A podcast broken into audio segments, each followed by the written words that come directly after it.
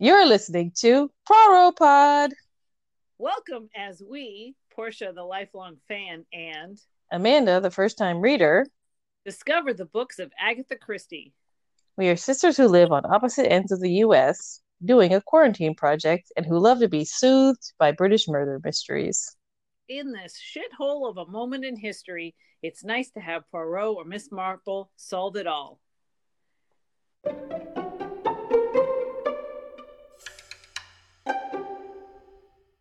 Welcome to Poirot Pod. Welcome, everybody, to Poirot Pod, which is actually featuring Poirot. It is this week, and it is one of the most famous Poirot stories. Yes. We're on the Orient Express. Right, and, you know, I we've said this before, but not recently. Obviously, we're going to be spoiling the plot. And um, one of her most well-known ones, but uh, we're going to spoil the plot pretty much. If plot. you haven't seen one of the many movies or read it yet, we will give away the plot, which is ingenious. Well, and it's interesting because, you know, Roger Ackroyd and Orient Express, I kind of see as two opposites, because in Roger Ackroyd, um, oh, wait, um, there's another one that she does too, which uh, is also, but like in Roger Ackroyd, the narrator did it.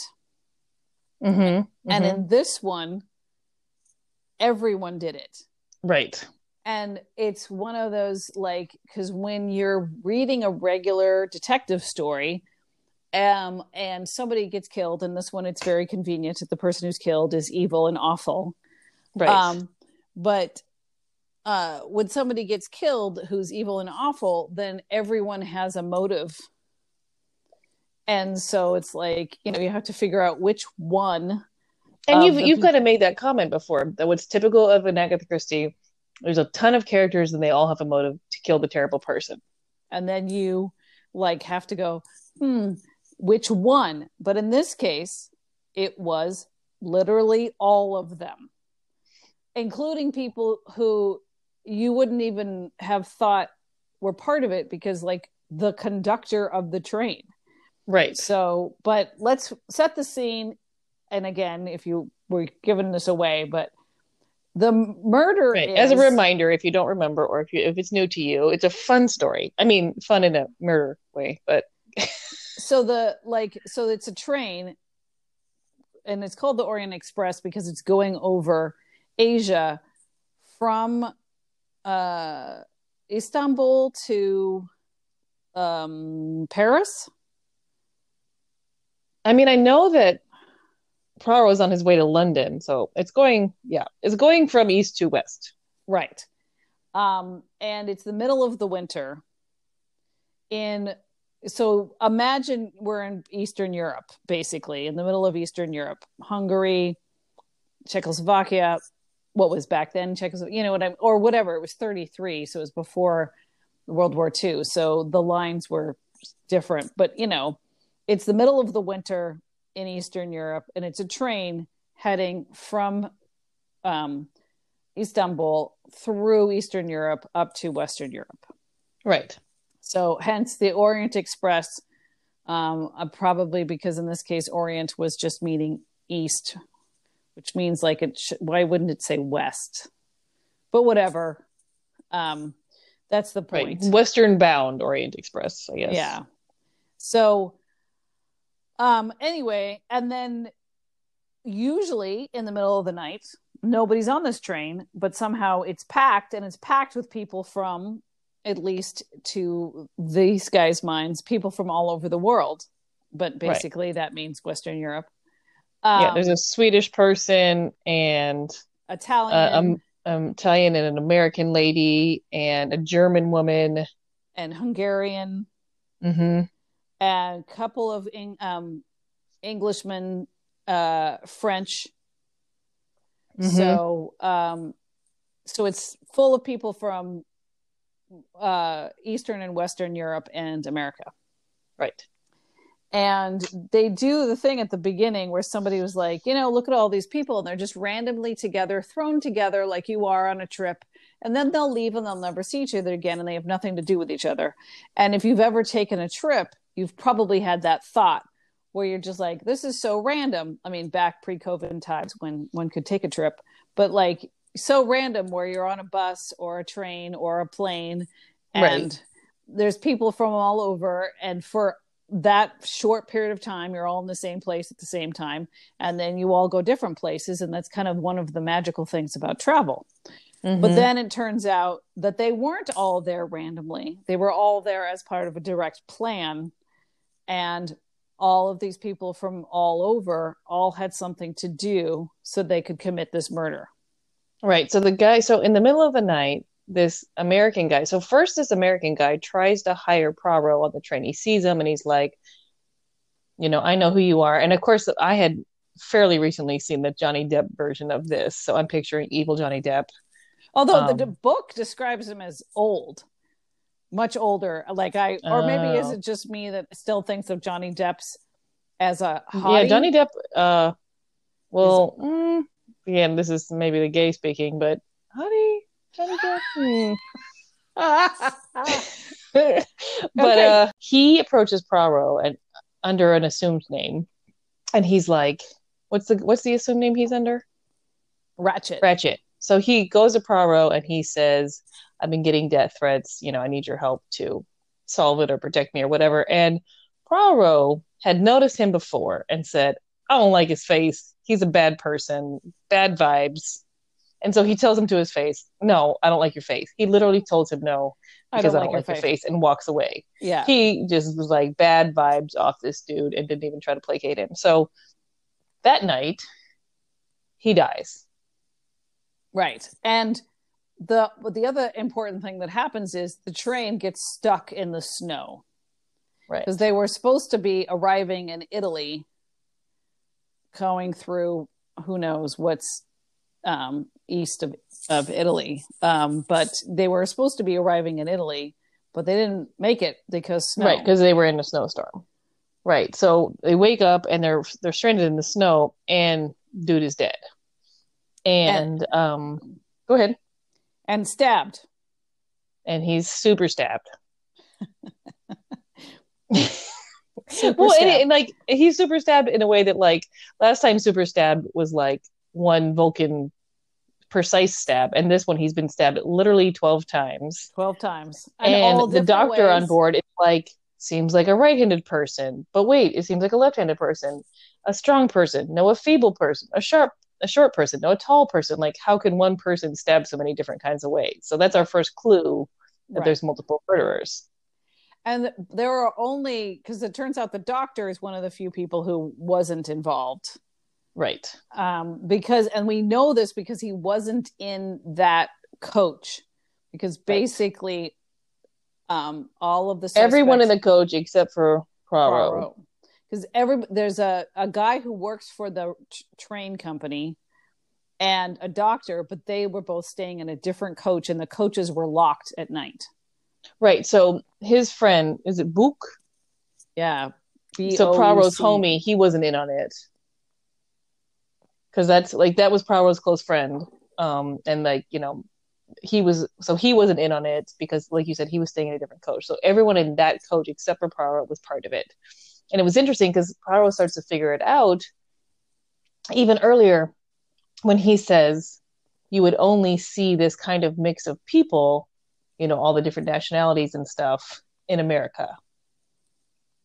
And so like that was kind of his first clue. Like, this is a little bit too random how many different people from all over are like in this random car in Europe.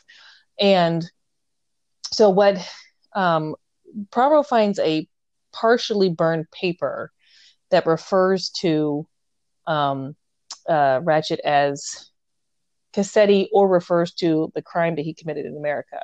Yeah, I think basically it was like the Daisy Armstrong or the Armstrong. Yeah, so case. They referred to the Armstrong case. So years ago in America, Ratchet, whose name was Cassetti at the time, was part of a kidnapping conspiracy, and they kidnapped this baby girl um, from a well-to-do family, and when you know, they, and it was like a, a, rac- a racket that they did over and over where they would like kidnap a kid and then kill the kid and then keep bilking money out of the family until they gave it up, but they actually killed the kid. So this was a very famous case. And then because this, it was such a horrible crime. And then um, the wife who is pregnant dies because she's heartbroken. And then she the, gives birth to a stillborn. She dies. Then another person who a, a young woman who's suspected of it kills herself. Right. Of, of, like of, the suspected in being complicit or of giving away information that somehow led to this. She kills herself. And then somehow the guy, her, the father died. Oh, he shot himself. He yeah, killed, he yeah. shot himself because tragedy upon tragedy, because his daughter's dead and his other daughter's dead and his wife's dead. And it's just, it was just the worst. And then Cassetti, because of his money and connections, gets gets off. And um, so, yeah. And so as soon, now this is one of the things that uh, Poirot figures it out, that he was the person who had done it, and then um, starts interviewing all the people, and it takes a while. Everybody claims they've never been to America, or the Americans claim that they don't know anything about this. Like, everybody's sort of covering the fact that they're connected to this case at all. But, and this I would say, because in the past couple books, we've kind of been down on Poirot, and I think this book is the redemption the of Hyukyu. Subtitle for the episode: The Redemption of Hyukyu.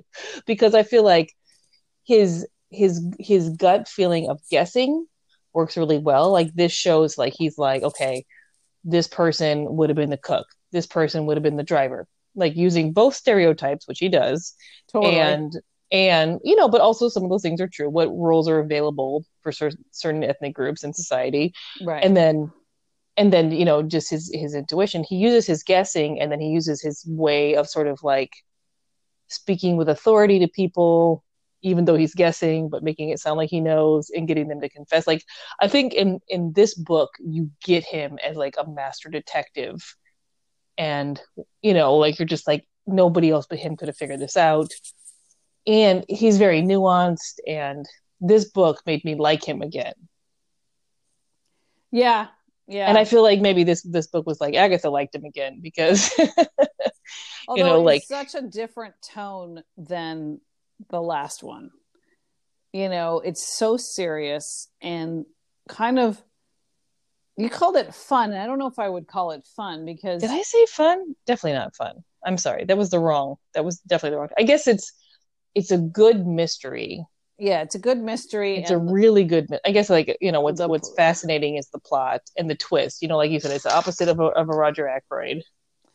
Um, but it's also like um, the whole thing is sad because it's based on the death of a child and trying to find justice for it. Um, and so it like uh, that part's sad, and then when you realize the incredible amount of trouble that the people went through. But, you know, what happened was that there was this, this scrap of paper that was found um, in the guy's room who died that said Armstrong. And then Poirot was like, aha! And he figured out who it was, you know. And if it weren't for that scrap of paper, they probably would have gotten away with it. Well, you know? and... And then the real twist is they did get away with it. Like, and this is one, again, like when it comes to her nuance as a writer and the sort of like the murderer dies, or like, how do we deal with justice? At the end of the book, um, Poirot brings everybody together, including his, you know, the people, all of the passengers and the people, like the doctor and the, his friend Bouc, who's, you know, works for the train company. He brings everybody together, and he says there's two solutions to this case. And he says the first one, which is sort of like a hard to believe version because of the snowstorm. Like, man snuck on the train. He dressed up as a conductor. He stabbed the guy, and he snuck off the train before the snowstorm happened, in a timeline that's not really realistic based on what they know. Right. And so his friend Bouc and the doctor are like, uh, I don't know. That doesn't make any sense. And he's like, okay, you want to hear my other solution? And that's and then, where he gives the truth, where he explains that basically each of these people went into the room and stabbed him one by one when he was already drugged. So, you know, so that they wouldn't know exactly who was the killer, and to, to like throw off the thing. And he's like, based on who he is and the fact that he killed this child and other children, and that these people were basically, you know, exacting justice that he escaped from, and he's a terrible guy. And then he says to the room, which solution do you want? And the, everybody agrees that solution number one is the solution. So basically they do get away with it. And I think it's interesting because it's like, like you said, it's not happy. You, you don't get off like, yay. It's like the kid's still dead. Everything's still terrible. And all these people now have killed a guy, but he's a guy, like, if anybody you want to have killed. And so I think it's interesting in that because, like you said, if, if there hadn't been that scrap that said Anderson Armstrong, um, Poirot wouldn't have figured it out. Um, and so you're right. He, they could have like got off so that they, it never made any sense. Um, but I still think he might've got there because there was enough signs that like, he, you know, like he, he just figured out that they must've been connected somehow, but the Armstrong was a big clue. But I do think, I mean, at the end of the day, you know, they didn't take it to the police. And in this case, I was like, I, you know, as the reader, you're like, yeah, seems like the right answer. Like, am I going to put all these people in jail? That because basically, like, there's a one of the most comical characters is this like brash American woman, and again, it it really to be, you know, thought, came full circle as you know we were talking about the way she writes Americans, and this one she's got this obnoxious American woman, but turns out she's a regular American woman playing the part of an obnoxious American woman. She's the actual mom of the mother of the baby who was kidnapped, who died, and she was here getting revenge for her daughter. So, and she was an actress, so she's playing this ridiculous um, caricature of an American woman when she's actually a classy American woman. And um, she she's the one who kind of planned the whole thing. And what's interesting is uh, I forget who played her in the the most recent version. You keep talking about Johnny Depp. What's funny to me is you mentioned that because he's the guy who was killed, and so he spends most of the movie, he's not there anymore. But you know, Kenneth Branagh. It's honestly and, the only image I remember from it. I haven't watched it, it most r- recently enough to remember anybody else's face, even though like, you're right, he's Branagh, barely in it because he's dead. Kenneth Branagh with his ridiculous mustaches. Oh, it is Kenneth Branagh. Leslie Odom Junior, who they what the story itself. Nothing happens. I mean, there's no action in this story. Like, there's no chasing. There's no nothing because of they're course, snowed in in a train. They're, in a they're snowed in, and the murder in a train car. They gave him um, drugs to knock him out, and then stabbed him. So the murder is not particularly like a lot of action. So, and then they interview everybody once. Then they talk about it. Then they interview everybody again. Then they have a big group meeting. And that's the whole story. Like, that's it, you know, and in between. You're right. It's all dialogue. You're right. You're and right. There's like one meal in between, you know, like, um, and so there's a meal before the death and then the death, then they interview everybody. There's a meal, then they interview again. But so in the movie, the most recent movie, they threw in a like fight scene between Poirot and Leslie Odom Junior, who is playing Arbuthnot. Oh, and, really? And do you remember this? They were like, chasing no, I don't other. remember the movie very well. I saw it was been, I don't know well, how many years ago it came out. Well, it's Leslie Odom Junior, you know, who's like awesome. And so uh, anyway, uh, who's playing the same role that Sean Connery played in the seventy-four version. So, um, but anyway, there's a, but they threw in this like chase shootout scene, which, you know, they threw it in because they probably were like, wait a minute, we can't have this entire movie with no action in it at all. So, um, but anyway, uh, and because uh, it's, it's just mostly getting to know every single one of these characters and who they oh, said Arbuthnot they were. Is the doctor. That's in who the- he plays. In the movie, he's a combination of the doctor, um, but in the book, Arbuthnot is just the colonel, who is like um, Armstrong's best friend. Um, uh, okay. But in okay. the the most recent movie, um, I think they combined those two characters, Arbuthnot and Constantine. Okay. Okay. But uh, yeah, so Yeah, because this is twenty seventeen when they did it. So, um, yes, yeah, so they, they call him Doctor Arbuthnot. In the book, it was Colonel Arbuthnot. Anyway. Um, Maybe I haven't seen it. Maybe I've just seen the trailer for it, and that's why I'm picturing Johnny Depp, because I don't remember any of this. So maybe I just saw the trailer. So, but, you know, what's interesting is um, the nineteen seventy-four movie that has um, Albert Finney plays Poirot, but Sean Connery plays Arbuthnot. Lauren Bacall put, plays Missus Hubbard. Anthony Perkins, as in Psycho, plays McQueen. Um, Jacqueline Biss- Bissett is in it. Vanessa Redgrave is in it. She plays Mary, the governess. Ingrid Bergman plays the Swedish uh, lady. I mean, she is a Swedish lady. Um, so it's like so many people who are these um, amazing actors. Oh, Michael York was in the seventy-four version. So it's like everybody. And then when um, uh, I love how this, we're turning into this film one because this uh, criticism one, but the, in the most recent one, Johnny Depp, Michelle Pfeiffer, Penelope Cruz, Judi Dench. Okay, I definitely haven't seen this with these people. This is why I can only picture Johnny Depp. I've seen just like maybe the, the oh, trailer. Haven't? I have okay. not seen it with all those people. Oh, because I saw it like twice. I saw this in the theater. Well, this again, was... this was pre-COVID. I wasn't into Agatha Christie. This is all true. Leslie Odom, I would have remembered. Daisy Ridley. Um, Josh Gad. Oh wow, uh, Olaf. Will, uh, Josh Gad was McQueen, and then Willem... I don't know many actors' names, but Josh Gad. Yeah, Olaf, and Willem Dafoe. Um, and so like again, what they did this is they brought in huge amount of stars for this, so that it wasn't just like all these characters.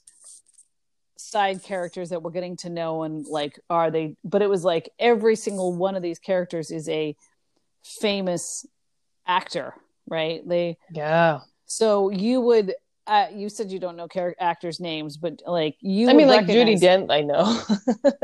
um which you know what's funny is they had Judi Dench playing Princess Dragomiroff, which the one thing in the book is that every time they mention her, she was an old rich uh Hungarian Frail.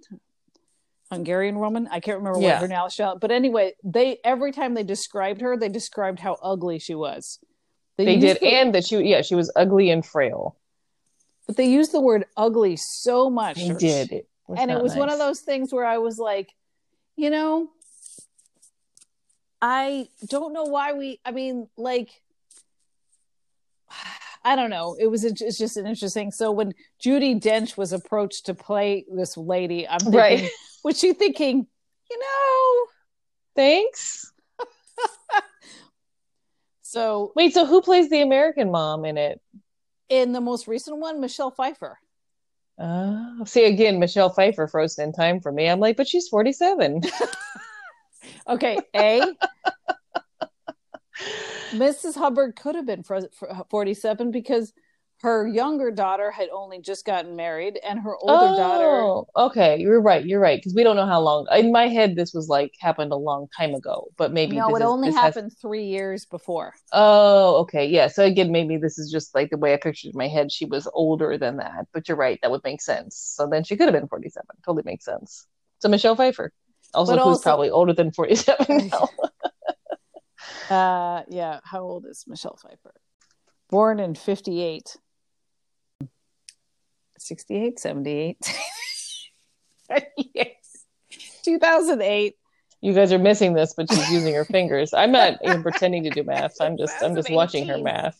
So she's sixty-two, sixty-three this year. Okay. Right. So, um, right, so she's, So yeah, but I honestly, okay, yeah. So she is the right age for the role, no matter what. But Lauren... but also, she's just so classy and so Michelle Pfeiffer, and like the in the way that the person she's just played this obnoxious American who's just like won't shut up and is very, you know, like my daughter says this. You know, it's interesting because uh, in the seventy-four version, that character was played by Lauren Bacall, and it was the same thing where she's just over the top. And um, I can imagine as an actress that must be a fun role to play, because you're yeah. you're playing an over top of uh, over the top American woman who's like complaining about tipping, complaining about complaining about foreigners when you're traveling, right? When like complaining about the things being the way they are, when like why just be in America if you want things to be, you know what I mean? Like right, right, right. So the, you spend most of the time.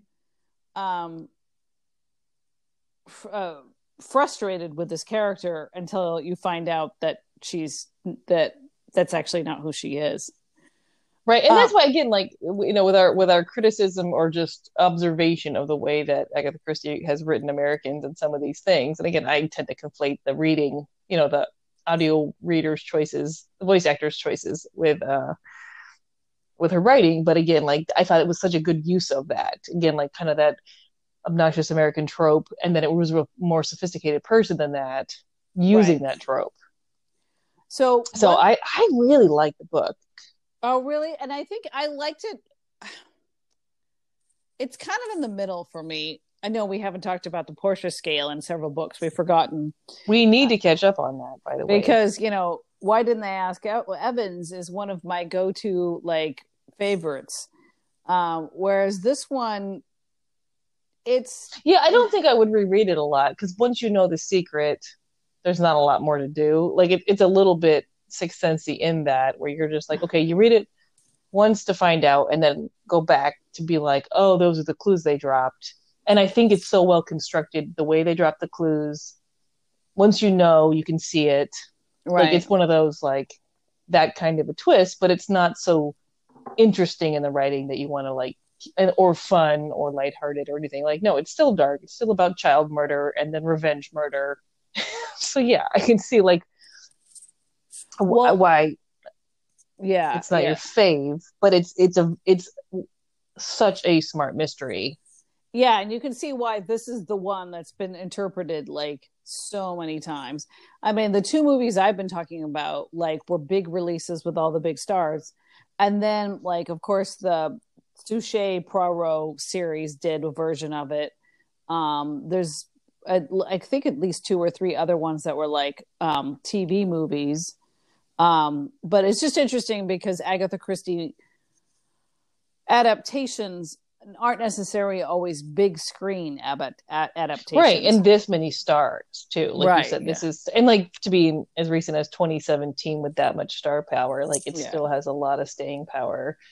Um, because it's such a like you know, if you don't know the story, you're not going to think that everybody did it, right? Because everybody knows that kind of Knives Out is a great example of. Somebody's killed, and there's a bunch of people who all have, you know, you saw Knives Out, right? The, oh my gosh, it's so good, and it's and it's such a, you know, it's it, I feel like it's such a nod to Agatha Christie. Mm-hmm. Totally, rich old guy killed. Everybody else had a motive. Let's interview all of them, and also let's throw in James Bond to ha- be in there just because. Right. I mean, it's great. So um, stinking good that movie and is. And if you haven't seen it, spoiler. The attractive um, Captain America is the guy who did it. You know, like like it's right. awesome. They do such a great job. It's so um, good. They also have a Nazi teenager thrown in because you know a Nazi American, twenty seventeen ne- or neo-Nazi year. American. Yes, but um, you know, but that's that trope of like um, whole bunch of suspects who all have a motive. Well, and. Back to Knives Out for a second. Not only do they have a neo-Nazi teenager, they also have a fake, woke, progressive who right. is self-serving and is only self-righteous and whatever when it serves her. But when it comes down to it, she throws the underprivileged person under the bus and then asks for her feelings to be comforted. Like, it's right. You're right. a bit on the nose, but it's I the only media disc. depiction I've ever seen mm-hmm, mm-hmm. in mass media. Like I've seen it on TikToks, but I've never seen a mass media movie show someone who's like being progressive in the streets and all the things. And when it comes down to her and her money, she throws the brown girl under the bus. Oh yeah, totally. right? And then asks for the brown girl to forgive and comfort her. Like, it's I've it's really on the nose, but I think it kind of had to be because it's mass media. Right, right, yeah. And like, so it's it's just so good. It's so, so good. good. That's an aside. But but like, yeah. And so again, like, I feel like this book, you know, unless you know the twist, and even if you do know the twist, you kind of have to like to, to again, like to, the masterfulness of building this plot where everybody, like, you know, it's it's. So let's M. Night Shyamalan in, in the twist, right? You know, into like everybody did it, right? So let's and they're and you think they're all strangers, but they're not. So let's talk about all the different people, because we've got we've talked about the um the kind of the lead person who kind of organized this, who is Missus Hubbard. So she organized it. I didn't remember that part. It was the mom that organized it. Yeah, and um, she's actually a famous actress um, from America, but. We uh, Poirot had to throw in something about how she her ancestry was Eastern Europe and might have been a little bit Jewish. Do you remember that? Where it was just like, what? Do we have to go back to the yeah. anti-Semitism from like from well, Lord yeah, I, I don't remember him saying anything pejorative about that, but she did need to note it. Yeah, so it was like, what? Um, so anyway, but she's an American actress uh, who her daughter. Died in childbirth, and her granddaughter was killed by the guy.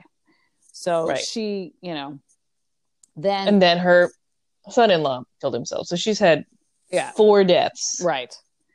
Right. And then um, I'm just le- reading the the list here. So the first person we actually meet is this um, nice young British lady who works as a governess. Um. Played by Daisy Ridley in the most recent one, uh, for you know Star Wars Daisy Ridley. Uh, but anyway, so she's the. Uh, um, but then she turns out that she was the governess of Daisy right. Armstrong, right? And then there's Colonel Arbuthnot, which is a terrible name, um, and um, who was was a with in, served in the military with Colonel Armstrong. Who is the dad of the girl who was killed. And he right. shot, and Colonel Armstrong shot himself. And they served together in World War One, I, I guess. Um, and he's in love with the governess. And right. he's been in India re- most recently. And that was the other reason that Poirot expect- suspected something was going on, because at the train, before this train, oh, that's right. he observed them pretending not to know each other, and then like when they thought they weren't observed, kind of being like, we'll be together when it's all over, right? You know, clandestine clandestine something something. And he's like, well, that was weird, because they acted like they didn't know each other um in the you know the dining car, right? And so that gave him another clue that something was going on, that people were pretending not to know each other. And in uh, the uh first movie, that was played by Sean Connery, and the second movie was played by Leslie Od- Odom Junior So okay. Then Princess Drag... Dra- oh, fuck. I mean, do have we been swearing on this? Okay. Uh, I can't remember. I feel like we say enough terrible things that, like, okay, fuck is the least of people's problems. Dragomiroff? Dragomiroff. Dra- you were butchering that. Hold on. Give me a second. I like to say Eastern, Eastern European names, but I need to see it spelled. I'm looking at our list. Where is... Okay, Dragomirov. It's always like oh, the Dragomirov. Third to the last syllable. Uh, Dragomirov. Third to the last. I had a, one time I had a, a too many syllables. One time I had a, an intern who um her last name was Mirosnova, and like I used to I used to call her by her last name because I just enjoyed saying it so much, because I had to think about it every time. And so I would, like, instead of calling her by her first name, I'd call her Mirosnova. Come on, Mirosnova, we're gonna go see somebody. And a really long time ago. But hopefully she didn't hate that. I should mm. I should write her and apologize. But anyways, it's Dragomirov. Okay, that's much better. Anyway, yeah, she's and I could be wrong with that. That is the one rule I've learned about Eastern European names. And I, and actually, I go with it. She's Russian. I didn't even remember that, but she's Russian, and it turns out that But she's a princess. She's a real princess. Real princess, lots of jewels. And apparently, as Agatha mentioned, very ugly. very ugly. But she's the godmother of the mom who died in childbirth. Right. And like best friends with uh, Linda Arden. So the American woman and her are close friends, pretending not to know each other right, on this. Right. So then um, there's Hector McQueen, who um, I just know that he was played by Anthony Perkins in the first movie that I mentioned, but I can't remember the most recent one. You're so good at actors' names. You're saying so many names, and I know like well, that's the Michelle guy Pfeiffer. From, that's the guy from Psycho. How do you not know Anthony? I just Perkins? I bar- I know like Brad Pitt and and okay, Idris. um, but anyway, he is pl- he is being Ratchet's personal secretary and translator.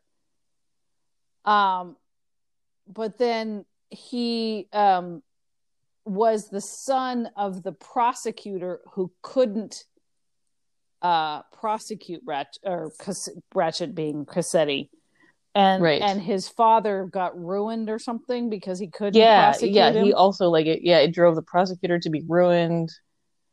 And then Countess and Count Adrianyi, Adrianyi. Uh, oh, damn it. Adre- Adreni. Ad- oh, let's try it each way. Adreni. Adreni. Adreni. Andreni. Well, also, do you uh, say the on, do you say the Y? Andreni. I the Y and the I different. Okay. Adreni. Um, I have to try it. It's funny because I listened to the audiobook. I literally should know this, but then I see it written. I'm like, I don't know. Andreni. Andreni. Okay. Let's go with Andreni, like Agassi. Okay. Andreni. Okay.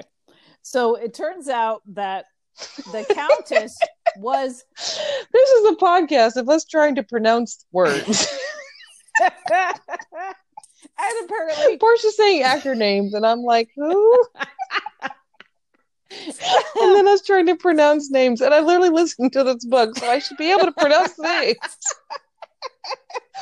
Andreni. And- That's what they said. Andreni. They said Andreni. Okay. So the Countess Andreni turns out to be the sister of Missus Armstrong, who died in childbirth. And then of right, course, so she's that's her mom on the train with her. And that's her mom. And they don't even they totally don't. And that's the thing, you're helping me when you're talking about this, because like even you know, I, I read it before and then just reread it. But like it's so quick after the conclusion. That like oh, the red string of who's who to who what that is over like snap oh. And you're like, well, I'm done now. Right, they don't. And so I like... didn't really process who was whom to who. Yeah, wasn't that interesting? Because they he does though like, hey, I needed more time just thinking like, oh, dude, the Countess and the American lady, that's your mom, right? And then like, we're just like, you know what I mean? Uh, yeah, because because we and we didn't realize she was American. Not at all. Yeah, she was totally like um, had an Eastern European. I'm from Hungary because they're um, her husband was a count from Hungary, right? Um, but she they had recently got married, and she was the younger sister of uh, the woman who died. Right, of the woman who died. Yeah. yeah. Um, and they kept on talking about how she was just a schoolgirl when her and her sister this all happened, but it. I, I reread it, and it only happened three years ago. So how is right? And she's got time to grow up and get a get different accents and get married, and get, speak perfect some other language that she's not read as American, and right find a count to marry. And she's been busy. I mean, I guess drama makes you grow up, right? Well, that's true. Yeah. Um. All right. And then, uh, then there's Hardman. Wait, you skipped over the most racist thing that happens, which is the Italian. I oh, he was next on my list after Hardman. At least I'm looking at the. Oh, sorry, my list is in a different order. I I haven't. So Hardman, um, he was a cop, and he said after the murder, like he had one name when they started. He- Well, so he was supposed to be a traveling salesman, and then he admitted he was actually hired as a private, private, you know, detective to protect Ratchet. And then Ratchet. That wasn't even true. And then it turns out that he was um, a cop who was in love with the um, the nurse, French nurse, who committed suicide because she was accused of talking too much. Um, So, uh, but he went through, like, he's like, I'm trying to help Poirot solve the murder. Right. There was air quotes that no one could see because this is a right. podcast. And he's, yeah, so he's, he's, he's, there's a little bit of, like, you know, American noir detective vibes. Right. And then, yeah, but then it turns out that he was um, pissed because her, the woman he loved had committed suicide because she'd been um, accused of. And basically what they accused her of was, like, her something like, you know, information that seemed idle to her about the, you know, comings and goings or the routines of the family is how the kidnappers figured out how to right. kidnap the baby. So she was kind of blamed, even though why would she think that? Like, why would she worry about, you know, this is what time we go to playgroup because, you know, baby's going to get kidnapped. Like, it's, she could have never have thought of that. But I think that some of the blame honed on her, at least, you know, she felt like that, so she killed herself. Right. So now the Italian guy, and we don't find out that he's an um, Italian American until midway through the book. But right. But so, so this is another one. And again, at this time where being Italian American is not really a prosecuted, persecuted, excuse me, persecuted um, status. It doesn't feel as bad, but I know there's been a lot of times in our history where being Italian American or Italian, I'm guessing other, you know, in other countries, you know, comes with a lot of uh, disadvantage and stereotypes. And so, like, um, Poirot's friend Bouc keeps saying, well, you know, he was stabbed and, you know, Italians are stabby. And Poirot's right. like, Poirot was like, well, they are stabby. That's true. Like, he does it again where you don't want Poirot to co-sign right. the, the stereotype. And he, he kind of, he, he does sort of, like, play back, like, you know, my friend, he thinks the Italians are stabby, so we got to look into that. Like, he, he does sort of, you know, put it in his face. And, like, he, it's nuanced that I think he's trying to talk his friend down from this.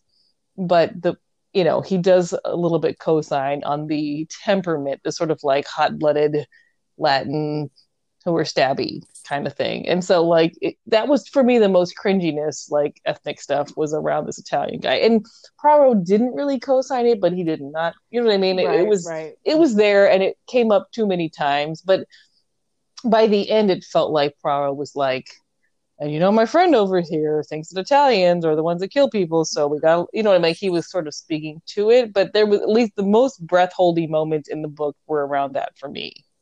Well, it, it's true, because, and it reminds me, because they kept on saying, so Americans are supposed to have guns, which, you know, to be fair, yes. And that's not wrong. It's not wrong. And Ratchet, when he tries to, the bad guy, when he tries to hire Poirot, is like, someone's trying to kill me. But I, you know, I have a gun, and he shows it to him at dinner in the, you know, and he literally train. had a gun under his table when, or under his pillow when right. he was killed. And so it's like, oh my God, could you be more stereotypically American? And then I'm like, ouch. I mean, well, you're not wrong. Okay, okay, fine, Agatha, you're right. Only, only back then and now. Only all the time. But but I I just gotta say. By the way, as an American, if I'm on a train having dinner with someone and they pull out an automatic, I might shit my pants, just to let you know, because I... Well, again, it's, you know, not to not all Americans, but not all Americans, but they're obviously many of us I've never are not around guns and are not into guns, but there is a, a faction that is larger in this country and speaks strongly to it more than in other countries. I think that would be fair to say. Fair to say. I mean, she's not wrong. It's just like, because I just thought... Right, and it doesn't mean that all of us are comfortable with guns or into guns or whatever, but like, but she's not wrong that, that the the Cassetti Ratchets of the world probably are into guns. Well, and the fact that he was Italian, I mean, because like the name Cassetti, you know... Um, who oh, and then, um, but yeah, they they definitely did a couple, like, yeah, because Poirot's friend kept on saying it's got to be the Italian because you know those Italians, like he kept doing that. He kept doing it. But there was so much like, well, you know, Americans do this, and the French, well, they do this, and then the Italians, they do this. And, and if a woman had done it, she would have poisoned them. Right. But I, I feel like, again, it was it kind of that line between stereotype and what Poirot calls psychology. You know what I mean? Like, a lot of times he'll say psychology when he means stereotype. Right. Right. So, yeah, they just kept on, like, saying, you know, but what about that Italian guy? And, you know, he's like... But it was always, it was they, they kept it to the one character. It was just his friend who kept thinking it was the, you know, the Italian. It wasn't like the narrator. Well, you know? yeah, but and it, but I just kept on thinking, what an interesting idea that the French don't stab, the English don't stab, the Americans don't stab. It's the Italians who stab. You know, like, you know, like that's how limiting. I mean. By the way, um, uh, uh, when he does the ending story and talking to everybody about what it was planned, and um, Linda Arden drops her act, um, mm-hmm. she says it was the Italian who came up with the how. That he was the one who came up with the stabby. Oh, and, man. And I was like, oh, come on. You know, I'm no, I'm not the, you know, like, did you not? Well, and and then and you're pointing it out to me, too, because, like, if, and that's the other stereotype, right, is Italians and organized crime, right? So knowing that what you're pointing out is that Cassetti is an Italian name, and so it was organized crime that was the original crime of all this. So that it, it it's not great. And it, again, different times in American history, way after this, that would have been damaging for the Italian community, right? Like, if people are reading this and consuming, like, right, I mean, those stereotypes about Italians. Oh, there were people, Italians. There's a really famous case that happened in the twenties, um, which I'm blanking on the names, but there were people who were executed um, for a crime they didn't commit, and but they were Italian immigrants in the United States. So, like, the Um, right, the, so that that's real, and so yeah, so the book, very... I think in terms of isms in this book, anti-Italianism would probably be yeah the theme that we would see, with a sprinkle of anti-Semitism just because for consistency. Oh goodness, but no, uh, no anti. I mean, because it was interesting because Poirot talks about how he didn't like the food in Syria because he was coming from Syria, and um, the. pretend Missus Hubbard, the pretend American lady, talks about how she doesn't like how, you know, the Middle Eastern, basically, where they were coming from, where the train was coming from. She didn't like, I don't know what it was, the, it was it the food or the money or the whatever.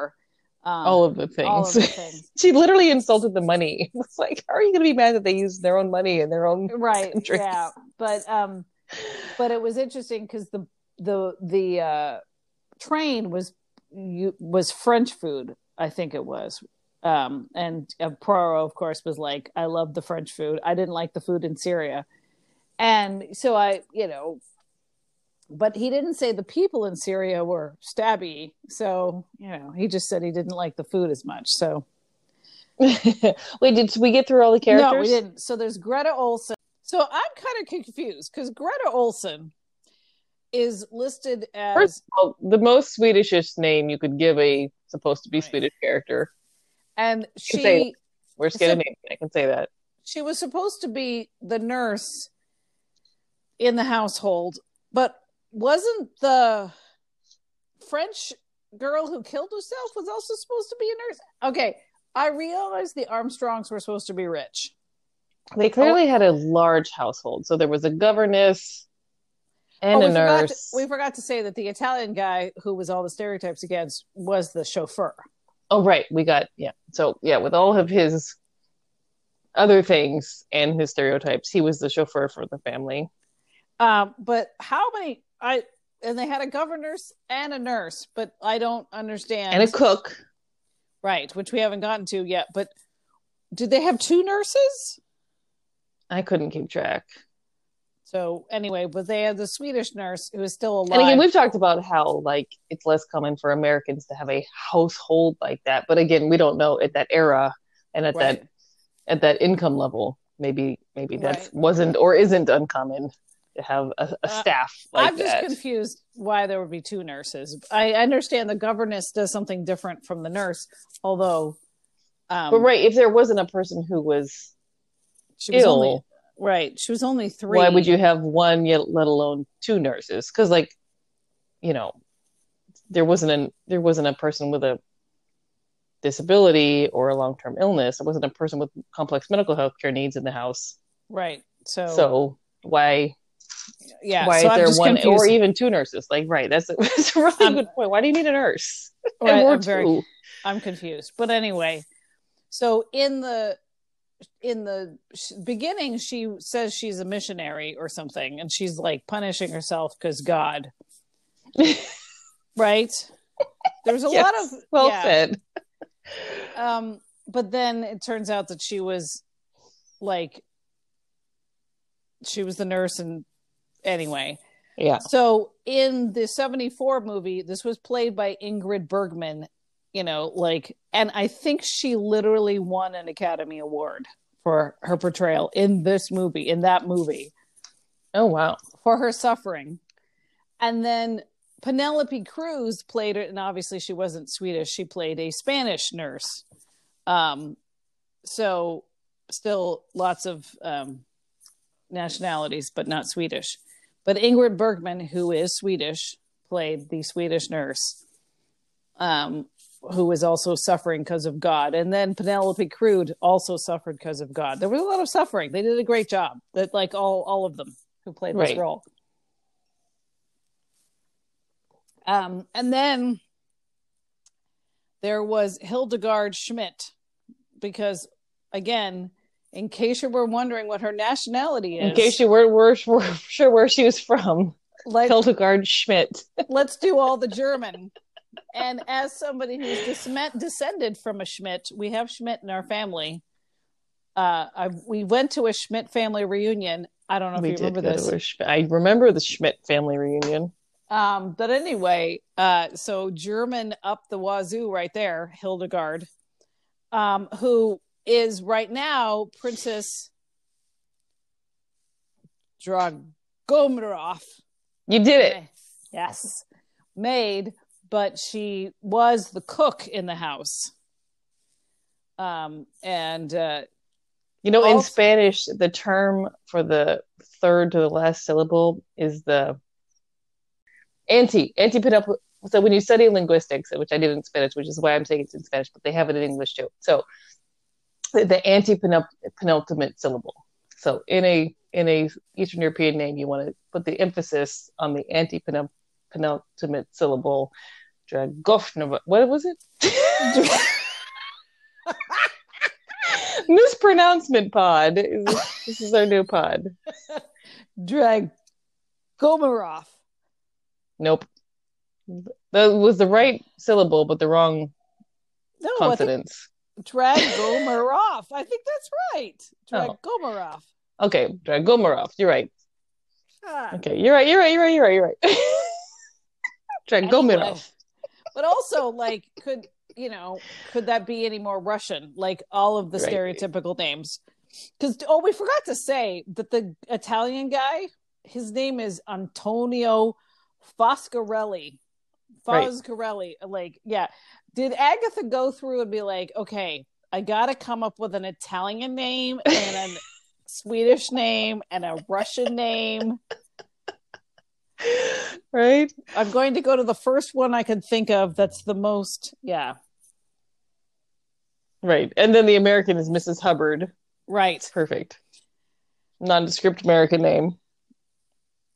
And and the like yeah the American um like secretary is Hector McQueen, a very American American name. Yeah. Okay, so we have the German cook, which apparently is a, a stereotype that there's German cooks. Um, right, and so she was pretending to be the maid of Princess Dragomiroff, which is why we got distracted. Um, and and then Poirot again, guessing that she was the cook, says, I bet you are a great cook. And she says, all my ladies say so. And you, apparently your maid doesn't cook for you. So that was a tell. Right. So we're like, now, oh. why would you want a German cook? I mean, um, it's better than having a British cook. I mean, I I'll talk about the stereotypes. I just tried making um, shepherd's pie because I'm trying to make different stuff because, oh my gosh, quarantine, am I sick of my own re- cooking. I have tried to cooking so many different things. I'm looking up recipes just because I'm like, what uh, is a shepherd's pie? It's basically ground beef and literally frozen peas. You you put it, you're supposed to put in frozen peas and corn, fresh carrots, um, and then uh, mashed potatoes on top, and then you bake it. That sounds terrible. I, I mean, mean, I like the potatoes part. It's good, but it's really bland. And like I added more spice that it said, and we were eating it, and it was like, well, this is comforting and warm, and it's winter, but it's really bland.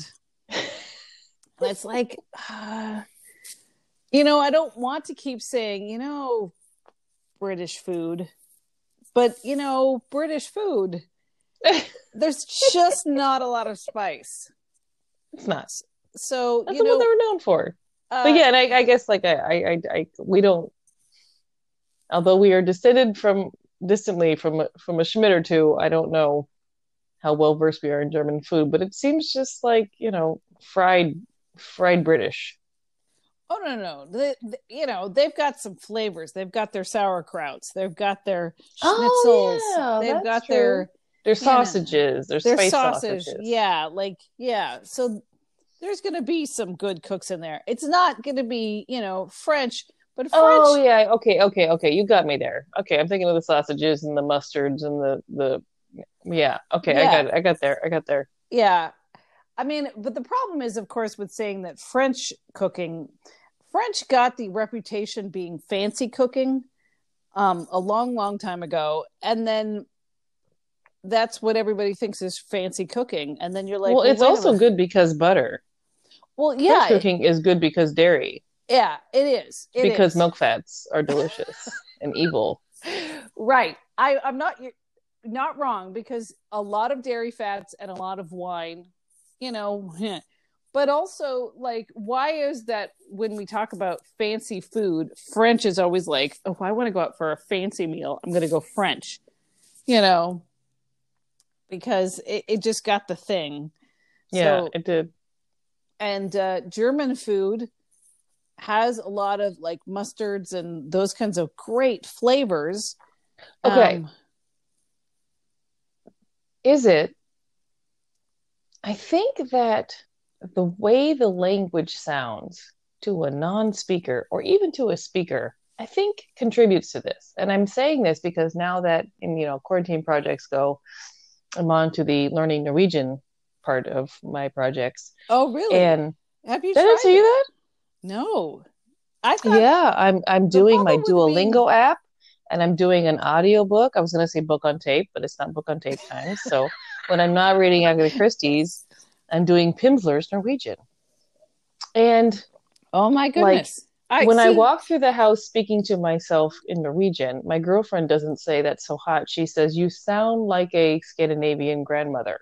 Like, when you're not speaking, like if I was learning French, I would sound so hot, right? But when I'm speaking Norwegian, I sound like the Swedish chef. Like it has, it's a bouncy, friendly language. And I feel like because it to is, a non-speaker, French just sounds sophisticated. You're going to feel fancy out at dinner there, right? If you go to a Scandinavian place, you're going to feel comforted and friendly. And bouncy. You know what I mean? Like, yeah. It is. It's but, like, there's language. Nothing... Like, it, it's just interesting, right? Because, like, and as I'm, as, I, as I'm practicing the syllables and all the things, I'm like, this is a super bouncy, fun, friendly language. I sound like the Swedish chef. It's true. It's true. Because...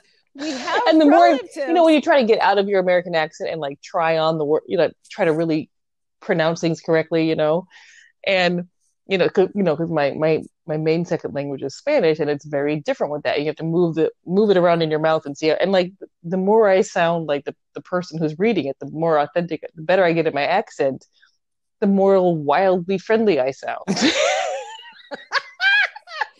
Oh, that's so funny. Right? By the way, I don't know. Which is, is very appropriately, culturally appropriate. Right, right.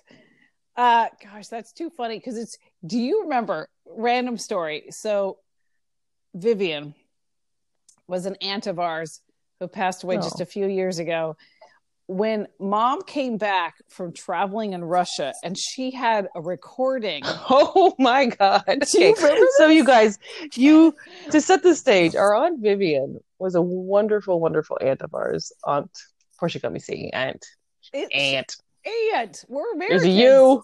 Anyways, so Aunt Vivian, she, um, uh, she was a very, I would say, austere person towards children. Like, she was worried about what we were exposed to. If we went to something, you know, if there was like a movie or a performance that was like slightly uh, titillating, she would like be super offended and worry about like, what about the children, right? She wasn't, you know, churchy, but she was conservative, I would say, like conservative in terms and, of like sexual things. Protective. Very protective of children. Yeah. And I think now as an adult looking back on her, I think that wasn't necessarily her full personality, but for us as kids, she right. came off as kind of severe and anti-sexual. Yeah. And- so that's, so to set the stage, our mom comes back from Russia because she was a teacher and would do like exchange trips to Russia and things like that. So she came back and she's playing this audio tape of this man who's speaking in Russian. I don't remember the context. Do you remember what he was talking about?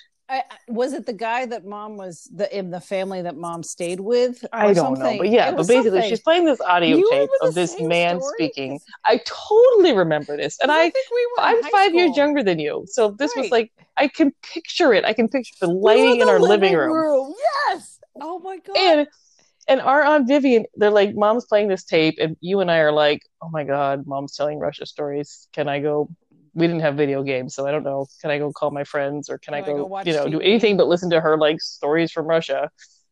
And Vivian, all of a sudden, clearly does the like "I'm hot and bothered" thing, and she's just like, "Woo, Sergey," or whatever his name was, and she's just like, she's yeah, clearly she, like she, and it was she, like my first memory of her as a sexual person, and like looking back at it now, she was clearly a very sexual person. She just was very concerned about what. But like this Russian man talking got her going, because I think she, she like, said something like, "Oh my gosh, that's so sexy."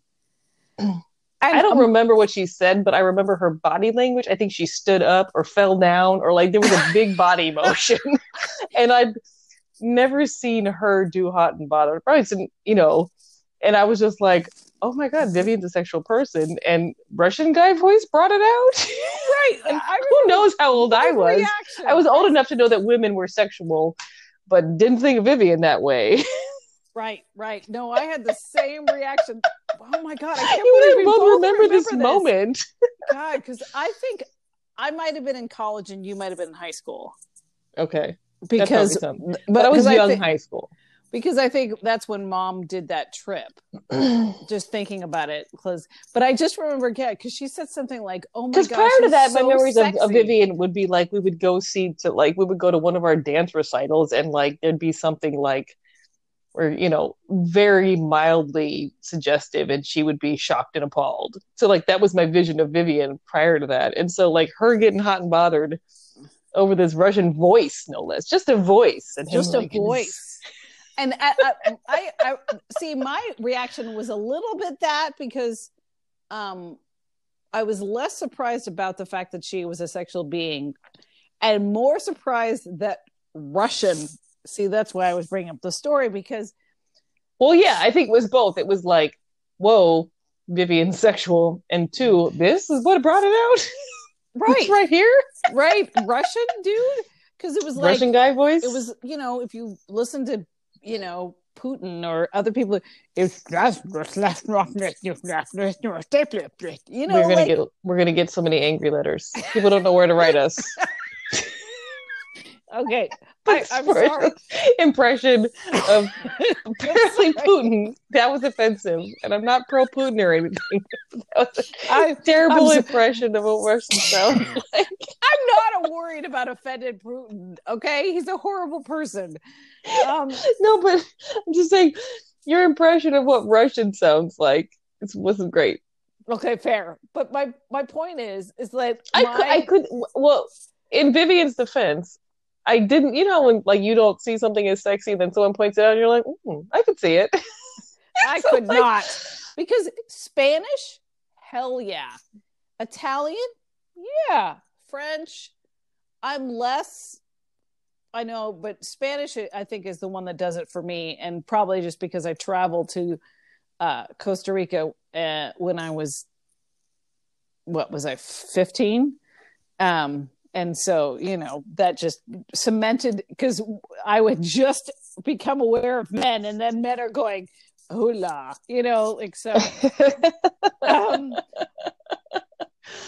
but uh, I mean, French is a pretty sexy language, too. But I think, right, I think Spanish and French are, are very, very sexy. But Russian? To an, at least to an American ear. Who knows what they sound like to other, you know what I mean? And we started talking. But there might be some universalities with that. Like, I feel like Norwegian is going to sound bouncy to anybody. Like Scandinavian languages are going to sound, you know, friendly and bouncy. And I actually remember to anyone. And American is going to sound lazy because I remember I've had Spanish teachers that spoke entirely in Spanish for the entire class, and then mm-hmm. I heard them speak English like outside of the class, and I didn't like them as much because they're because American English can sound lazy. I don't know how to explain it. You know what I mean? Like American English drawls and why. Well, that's the funny thing we were just talking about in the last episode is that like it doesn't have to drawl. It can be fast and it can be Fibber McGee and Molly. Right. It can be fast, but it always kind of sounds crass or whiny. American or whiny. English. Yeah, I guess the whiny. Southern version doesn't sound crass and whiny, but it drawls, and then the northern faster version can sound eh, like nasally yeah nasally and so you know so yeah because I definitely been I've had people who I got to know in Spanish first and then heard them speak American English and thought, oh yeah, no, go back, I I like your personality better interesting in Spanish. Well, that's why I think it's funny when we criticize like Americans who move to England or other countries who like we think it's being fake when they like develop a British accent, but it's like one, it's assimilated where you live, and two, why wouldn't you want to speak differently than we speak? Our accent is the worst. It's the worst. I know. Are you speaking specifically about Madge? About Madonna? Is she Madge? Is that her name? Yeah, that's what she called herself when she moved to England. Was Madge? Oh, I didn't. I didn't catch the Madge. Yeah, yeah. But anyway, yeah. Right, and I think I'm, I, I can I can see why it sounds like putting on airs, but like. When it, when Australian actors speak like Americans when they're giving interviews, we're not mad at them for that. I just think it's fascinating how we you oh know, totally. But we the thing with accents and stuff. We started all this because we were talking about the German lady and whether you would not like their cooking as much because that's where we were. That, then we just spiraled into that language sounds violent and maybe it's because most of the Germans I've heard. German, I've heard, is stuff around World War Two. It's German speaking. Right. So, and I, I have a close friend who is German. Um, I think you met Annette. You remember Annette from my previous family? Yes. Yes, yes, yes. And like, and so like, it's funny because like when I hear her speaking on the phone or sp- hear her speaking with her, um, with her sister, like when she when her sister visits, it actually doesn't sound that different from the Norwegian. Like when she gets going, there's a bounciness and you know, there's some similar consonant sounds and stuff. So like it doesn't sound like that because it's not talking about violence in history. So I feel like you might have a little bit of a But I've bias. traveled I traveled in not in Germany, but in Austria. Um in the and when people spoke German, it sounded violent and angry. It did. It just did. And and um, so, and here I am in literally the place where The Sound of Music was filmed and, you know, set. Back to her twirling. Yeah. And um, went on the Sound of Music tour. But then when they were speaking in German, I'm like, yeah, no, you sound like a Nazi. You know, like you sound angry and violent. And so I, I but it's, is my... Well, it, it, it in some ways, but like there might be some things like it's it's probably hard for us to hear a white person from Alabama without thinking of Mississippi burning, right? Like, right. Could the best person in the world, but who's a white person from Alabama, not sound like a deep racist to us? I don't know, because there's some like tones of voice and ways of speaking that could just that just trigger, trigger. Right? And so maybe German, you know? yeah. And but it, it so because I will say when I whenever I've heard heard Annette on the phone or talking to her sister, she never gives me Nazi flats flashbacks. Good. I mean, again. I, not that I would have any personally, but from media, right, right, doesn't sound angry and violent when she speaks it. But our point was, you know, like the stereotype. Our point was a stereotype. You were you were criticizing French food, and I was, you know, for the getting stereotype popular of a German cook. And we got to remember, this book was written in thirty-four. It was before World War Two. Mm. So all that hasn't happened yet. So, right. You know, the Nazis just came to power in Germany, and this Oof. and this lady had left Germany. So, uh, yeah. So anyway, she's the cook. Apparently there's a stereotype of German. Anyways, people. She's the cook. was, Anyways. Was that like... Bobby got a sandwich. Anyways. Was that... Hildegard's the cook. Oh my god! It really, it really is just like that. That's absolutely nothing to do with the book at all. Hildegard is the cook. We just analyzed a whole bunch of languages and talked about how they sound from Western Europe and about our personal attitude storm and our aunt who gets turned on by Russians apparently. Who get ah. Uh, Oh. oh, okay. Um, okay. But yeah, I was I was thinking about that because I um I was really hoping to be like super sexy as I was learning my Norwegian, and I was like, I think I sound super fun, super friendly. Well, do you not, remember when you giving me a sexy there? edge? So Amanda and I were in Norway together for a wedding, uh, and um. Gosh, when was that? More than ten years ago. No, yeah, because Oddbjorn just turned twelve and he was a baby. So yeah, it was like yeah, eleven. thirteen years, yeah. yeah, that sounds about right. Yeah. So yeah, so eleven years ago. Yeah, so he must have. Um, but anyway, um, we were there uh, for a wedding, and then we traveled around for a little bit. And I remember you were like, okay, everybody in this country is divided into two categories. Either they look like they literally could be a relative of mine, or they're incredibly hot. Do you remember saying that? Do you remember that? Well, I remember, no, I, I don't remember saying that exactly, but I remember being confused because when I got off the plane in Copenhagen, on my way to Norway even still, but in the diaspora now, right? I got off the plane and I would see a girl and be like, she's kind of hot. And I'd be like, but kind of like in a me way. And then I'd be like, I don't know, I don't like what that's bringing up in me.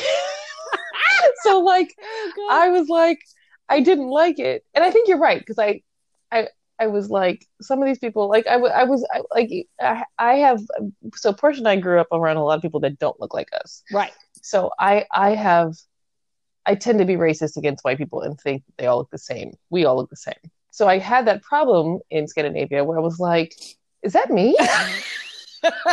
Wait, I thought I was over here. So I was like, everyone looks like us. And then I was like, but that was kind of cute. Oh my god, am I a narcissist? And luckily for me, like there are people who date, especially same-sex, you know, people in same-sex relations, but date people that look just like them. And I've never had that problem. I've usually dated people who don't like, like look like me. But I was like, I was like, oh man, I'm so, this is hard. Yeah, there's a lot of layers. First of all, like, excuse me, are, are you my mommy? And then, are you my cousin? Are you my sister? Wait, do you want a date? Yeah, I know. It was just like, it was, it was a lot. It was, it was a lot. lot. I mean, it just being in a, in a more homogenous, you know, gene pool was just interesting. Oh, totally. Yeah. Yeah. Because they are attractive people. Also, they're related to us. Also, they're very white. It, well, yeah. And so are we.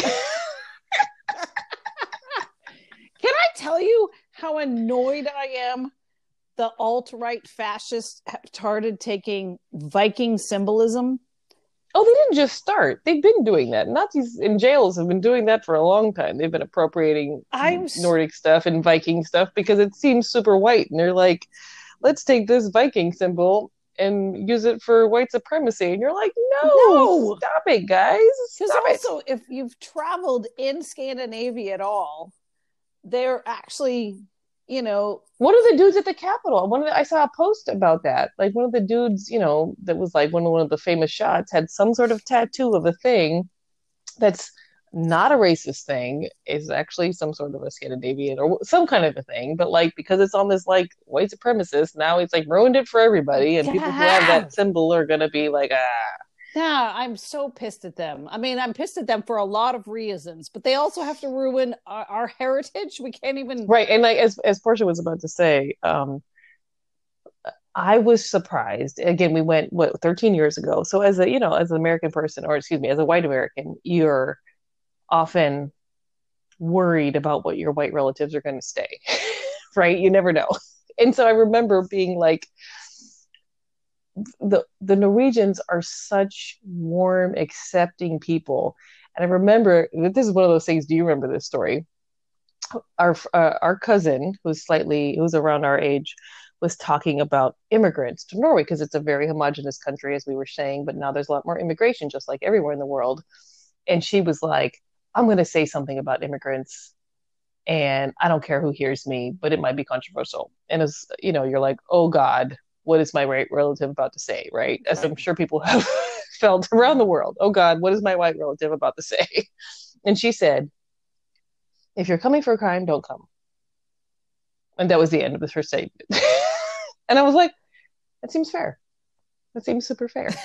Like her whole statement was, her controversial, people are going to cancel me for this, was, if you're coming for a crime, don't come. And I was like, no, that seems that seems valid. That's that's okay. You can say that, right? Right? Like when she wasn't, that was the whole controversial statement, and that's the most controversial thing I heard in the whole country, because everything else was just like they're super warm and accepting, and they were so loving. And, what I do love yeah. about that trip, and eleven years ago, not thirteen, but whatever. Do you remember that? Um, you're right. Right, because minus one, not plus one, is twelve. Um, but is that? Do you remember that story? I think you were there for that, and I remember ramping up, like bracing myself, like, "Oh God, what's she gonna say?" It must have been so much of a non, where I was like, "Oh, oh okay, I've heard so much worse from you know Americans." But I do remember the guidebooks were like, "Okay, if you've been to Norway in the past, it's so much more diverse." So much more diverse. And and I was like, okay, because I got some guidebooks before this trip. Mm-hmm. Uh, and or well, my ex did. And then uh so then we go there and I'm like, so instead of being a hundred percent blonde, it's ninety-eight percent blonde. Like when their idea of, oh my gosh, it's so much more diverse was like, you know, they had. But again, I think that's changing. I, I, this um, Netflix show I keep telling you to watch, Home for Christmas, is actually very diverse. It's more diverse than most American T V shows. There's like fair and black characters and black characters of many different skin tones and what uh like what uh city is it in? A small town. Oh, really? Okay, because like you know, when I went to Paris. And traveled through Paris in two thousand four. I was like, wow, Paris is way more diverse than this town that I live in. You know, like, and that's not necessarily always talked about when you're like, oh, you're going to Paris. But it was like, oh, this is a really diverse town. Um, And so when the guidebooks were like, Bergen is so much more diverse. Yeah, but I feel like the guidebook was written for our grandparents who fair. Were like, who goes to Norway? Fair, fair. Um, uh, Norwegian Americans. And Norwegian Americans, although Norwegians are warm and accepting and liberal, actual social, the social Democrats, by definition. Yeah. Socialist, socialist, what do you call it? Democratic socialists? That's what, yeah, that's what uh, Bernie calls them. I would call them welfare capitalists, but that's just because I teach economics and they do have a capitalist country. I'm getting more wine. Don't pay, freak out. I'll be away from the camera. All right, but say smart things. Of course. So anyways, they live in a socialist country, but apparently capitalist country. But anyways, so I feel like I was trying to contrast that because a lot of Norwegian Americans are very conservative. Oh my gosh, so true. A lot of Norwegian Americans are very... Um, non-accepting in their views. So I feel like those guidebooks were written for our grandparents who were like, you're going to see black people or, or you know, Indian people, Indian Norwegians or whatever it is. Don't freak out. Right. And don't do racist stuff. Stop it. That's true. That's probably what they're written for.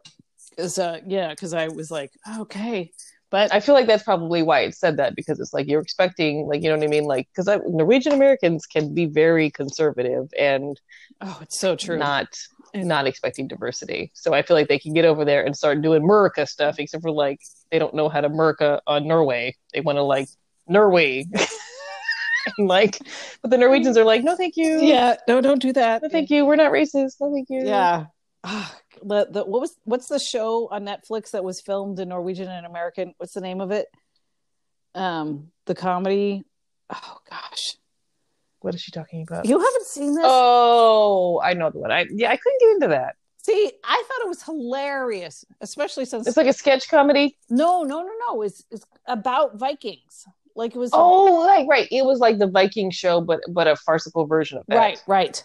It was like a Monty Python's of Vikings. Yeah, yeah. I couldn't get into it, but yeah, it was cute. It was cute. See, I liked it. I mean, it was violent as all heck, which I couldn't really enjoy. But um, but the humor was great because they spoke like modern Norwegians, but also they did all this violence. And so they talked a lot about gender stereotypes and racist stereotypes and all this stuff. But then they're Vikings, so they're like killing each other. It was hilarious. I could. I should try again. What's that one? What's the name of it? So I can't remember. I can't remember at all. Why are we talking about Norwegians? Because we're really into Norway. I don't know. Norway pod. Oh, God. Okay. We were still going through the list. There's, do we have still more, two more characters? Oh, my God. Okay. I apologize. If you're like, what the hell are you doing? I was interested in Murder on the Orient Express, not let's tell about... Okay. Anyway, there are two more characters. So the, my God. The guy who played Ratchet's, or he said at the beginning he was Ratchet's valet.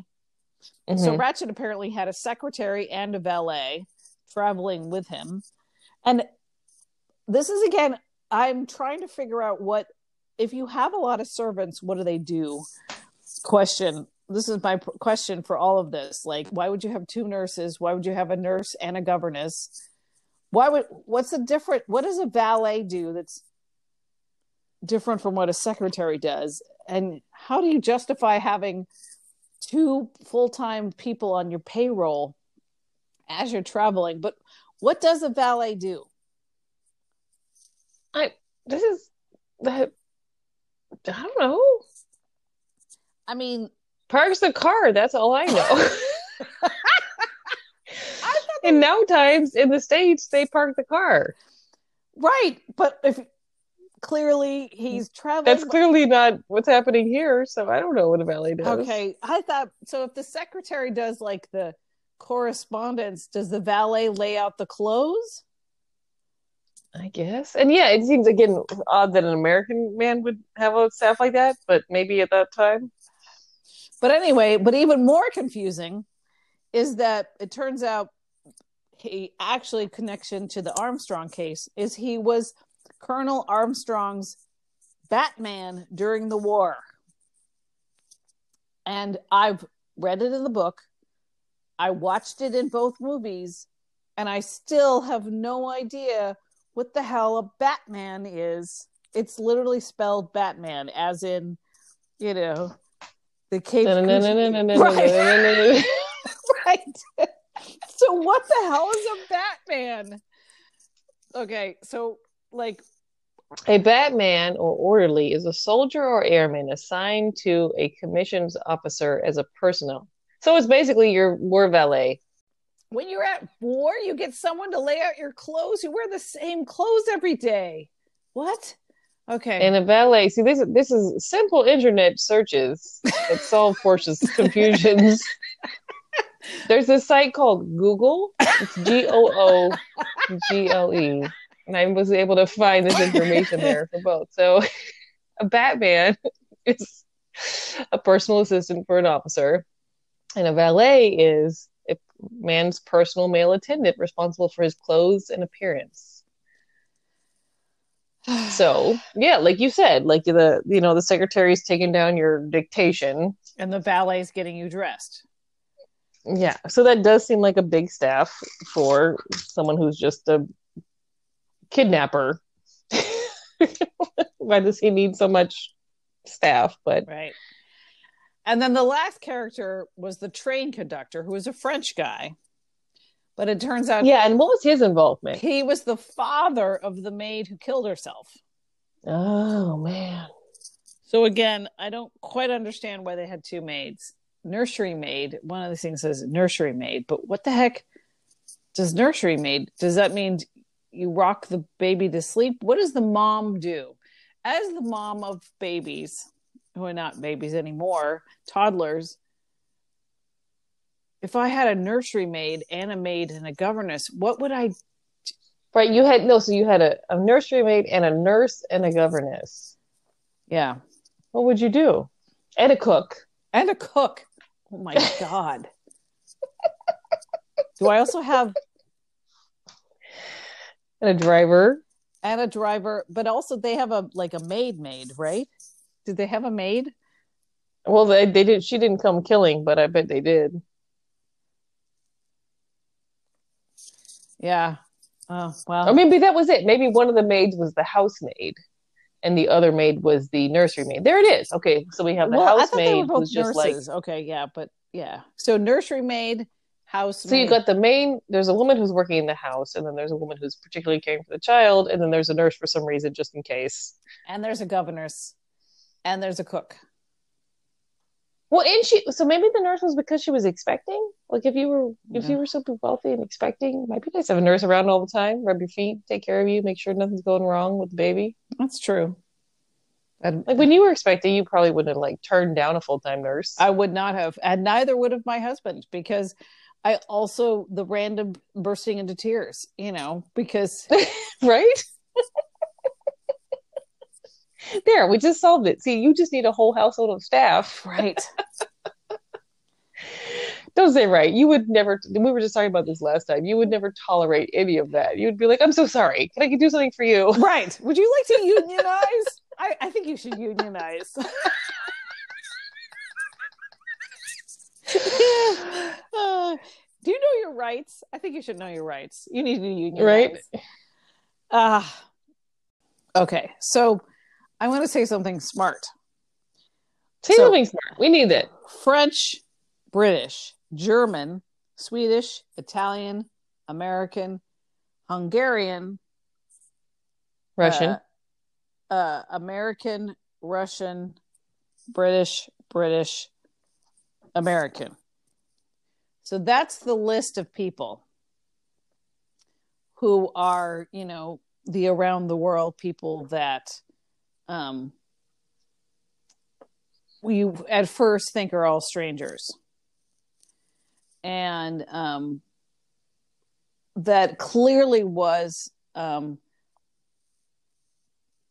um when Agatha was trying to write this up, she was trying to imagine this. So I'm also going to say something serious, because this is based on an actual event.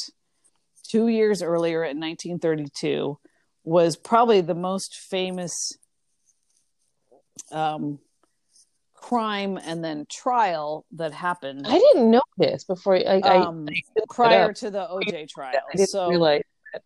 So Charles Lindbergh, who was incredibly famous and rich because he was the guy who um, was the first guy who flew a clock across the uh, ocean.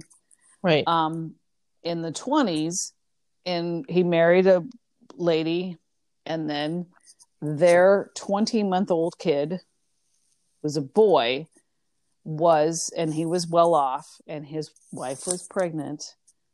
Um. Oh, wow.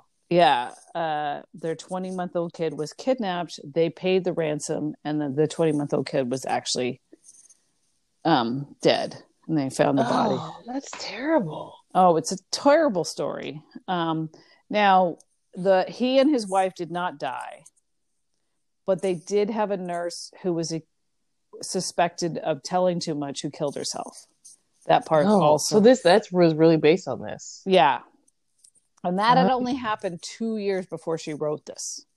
Ooh. So, oh, so revenge would be so palpable, like so visceral for people. Yeah, and there was a guy who was uh, convicted and executed, but there was a lot of questions about it. In the same way, like the O J trial or those ones that are analyzed from every angle by every person, it wasn't satisfying to people because a child was dead and it was horrible. And the Lindberghs actually went to Europe after this. And then Charles Lindbergh liked what the Germans were doing during the thirties. And then it turned into a whole thing because he didn't want us to get, go into World War Two. So no. was he? So there's that's a it, it goes a whole nother direction, but that's after, right? At it. Um, but it, he actually, but he and his wife ran away to Europe because there was so much press about this that it was, you know, after their kid was killed. Wow. And, um, and apparently, it's it wasn't a series of people kidnapping and killing. What happened was the kidnappers knew this guy was very, very famous and rich, and they went and kidnapped their kid, and on the way down the ladder, dropped the kid. He died right away. Oh, you know, it wasn't even like, you know, so, uh, but it's, but they didn't know, nobody knew that for a while. For a long time, people didn't know where it was, and he thought, they thought that he was kidnapped and could be found. But apparently, oh, that's terrible. He died immediately. He died immediately, like as soon as. Oh my god! But it's one of those. I, I know. I do nothing about this. I guess, like you said, if it took a whole Nazi turn, then like you focus less on that. Yeah, but also, you know, in in retrospect and history, but like, yeah, I never heard that story. Yeah, and I, he didn't necessarily go Nazi. No. He just necess- He just was a little bit reluctant to get into World War Two, and it kind of tainted. Because he was well known for flying across the Atlantic and being famous and young and, you know, attractive and rich. And and then his baby was kidnapped. And for weeks, people were trying to find information, and they were doing psychics. And it was like all these things in thirty-two. Oh my God. Um, and then they found the body, and then they, you know, put somebody on trial. And um, so...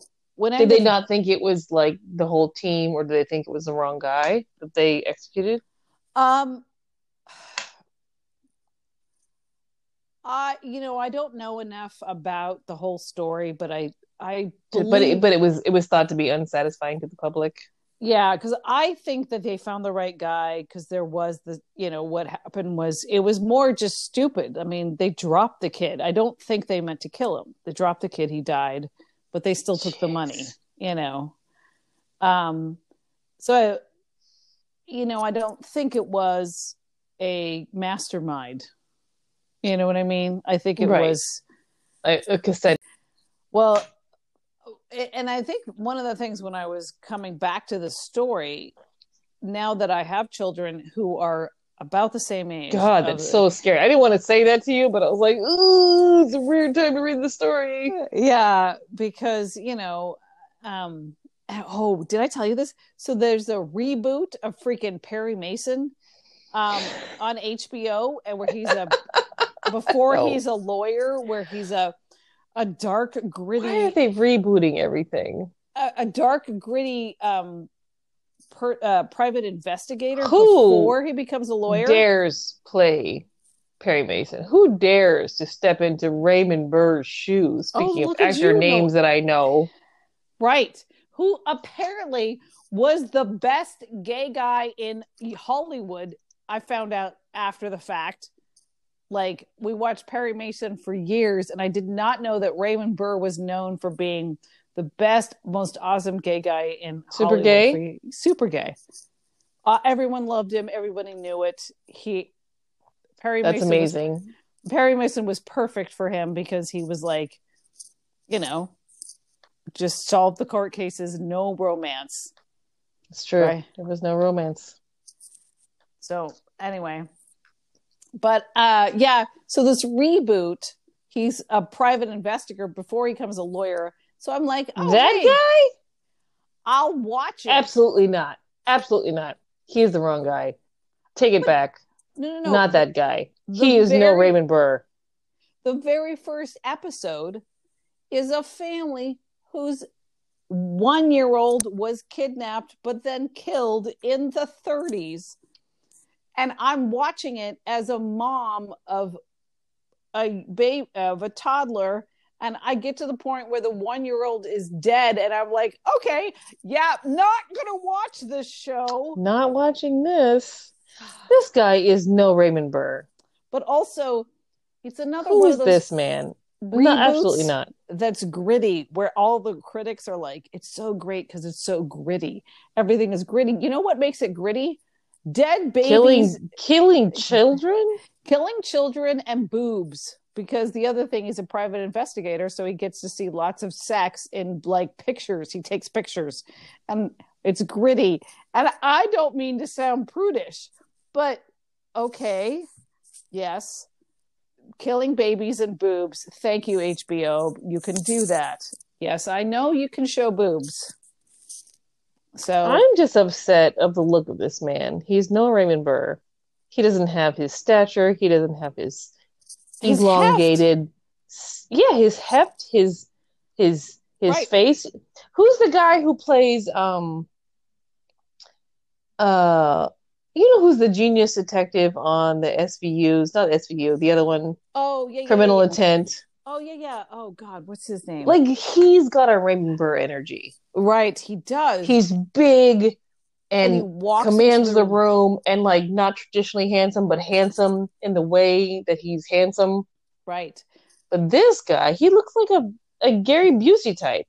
Totally, totally. I agree. I agree. He's no Raymond Burr. But take also, it back. Take it back. But also, people are like, "Ooh, it's all about Perry Mason."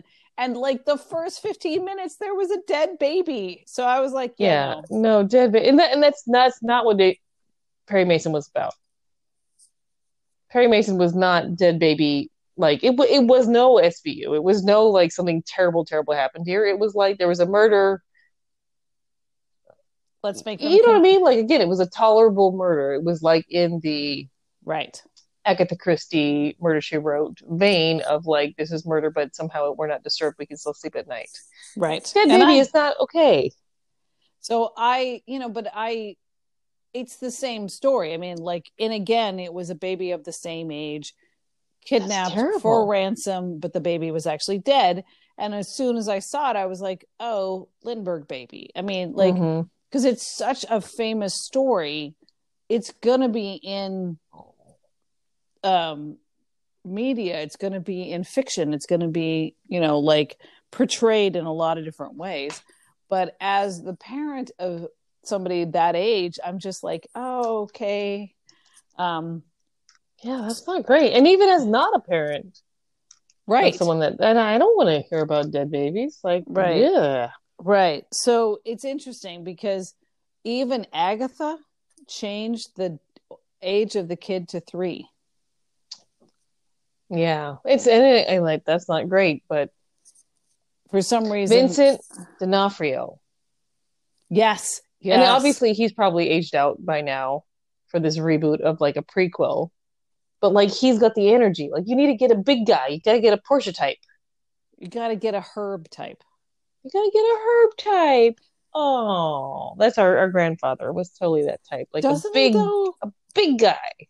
And I, I, you know, yeah, he, and the, but big in a certain kind of way. I don't even know how to explain it. Um, not big and big who doesn't big and use graceful. It. Big and graceful. Big and graceful. Yeah, because, big and graceful. Because our grandfather was big. A Brian. Mm-hmm. Yeah, yeah. A Brian. Mm-hmm. Yeah, yeah. Big and graceful. Because our grandfather I like that. was was a dancer. He was big, but he was a dancer. Right. Um, and uh, so, yeah, big and graceful. Yeah, Vincent D'Onofrio and, and Raymond Burr as the as a queer. Now that you know big, this. Graceful oh, yeah. energy. I read some great uh, Hollywood history about Raymond Burr, and him and his partner had good party, great parties, Aww. and people loved to, you know. Um, but it was one of those like open secrets in Hollywood, apparently. That's adorable. Yeah, the story of him is actually pretty cool. And then, of course, he was playing uh, Perry Mason up into the eighties. Like, you know, they were doing those Perry Mason movies up into the eighties. Do you remember that? Wow. Yeah, I think so. Because I was just looking at some of the pictures when I was trying to remember his name. And like, yeah. Anyway. So, but my point, the whole point about the trip Bobby down, got a sandwich.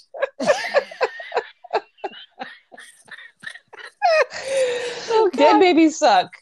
Dead babies as a plot device sucks. But I will say, in Agatha Christie's defense, um that she was doing it, she was like, topical, this just right. happened, and like just happened. what and, and again, so she you could see it as exploitative, but you could also see it as like, we are all unsatisfied about this terrible thing that and we and even today, where things happen so fast and pass, and like we have trouble remembering what happened fifteen minutes ago, sometimes there's those moments where we all feel like we were in something together and there justice didn't happen.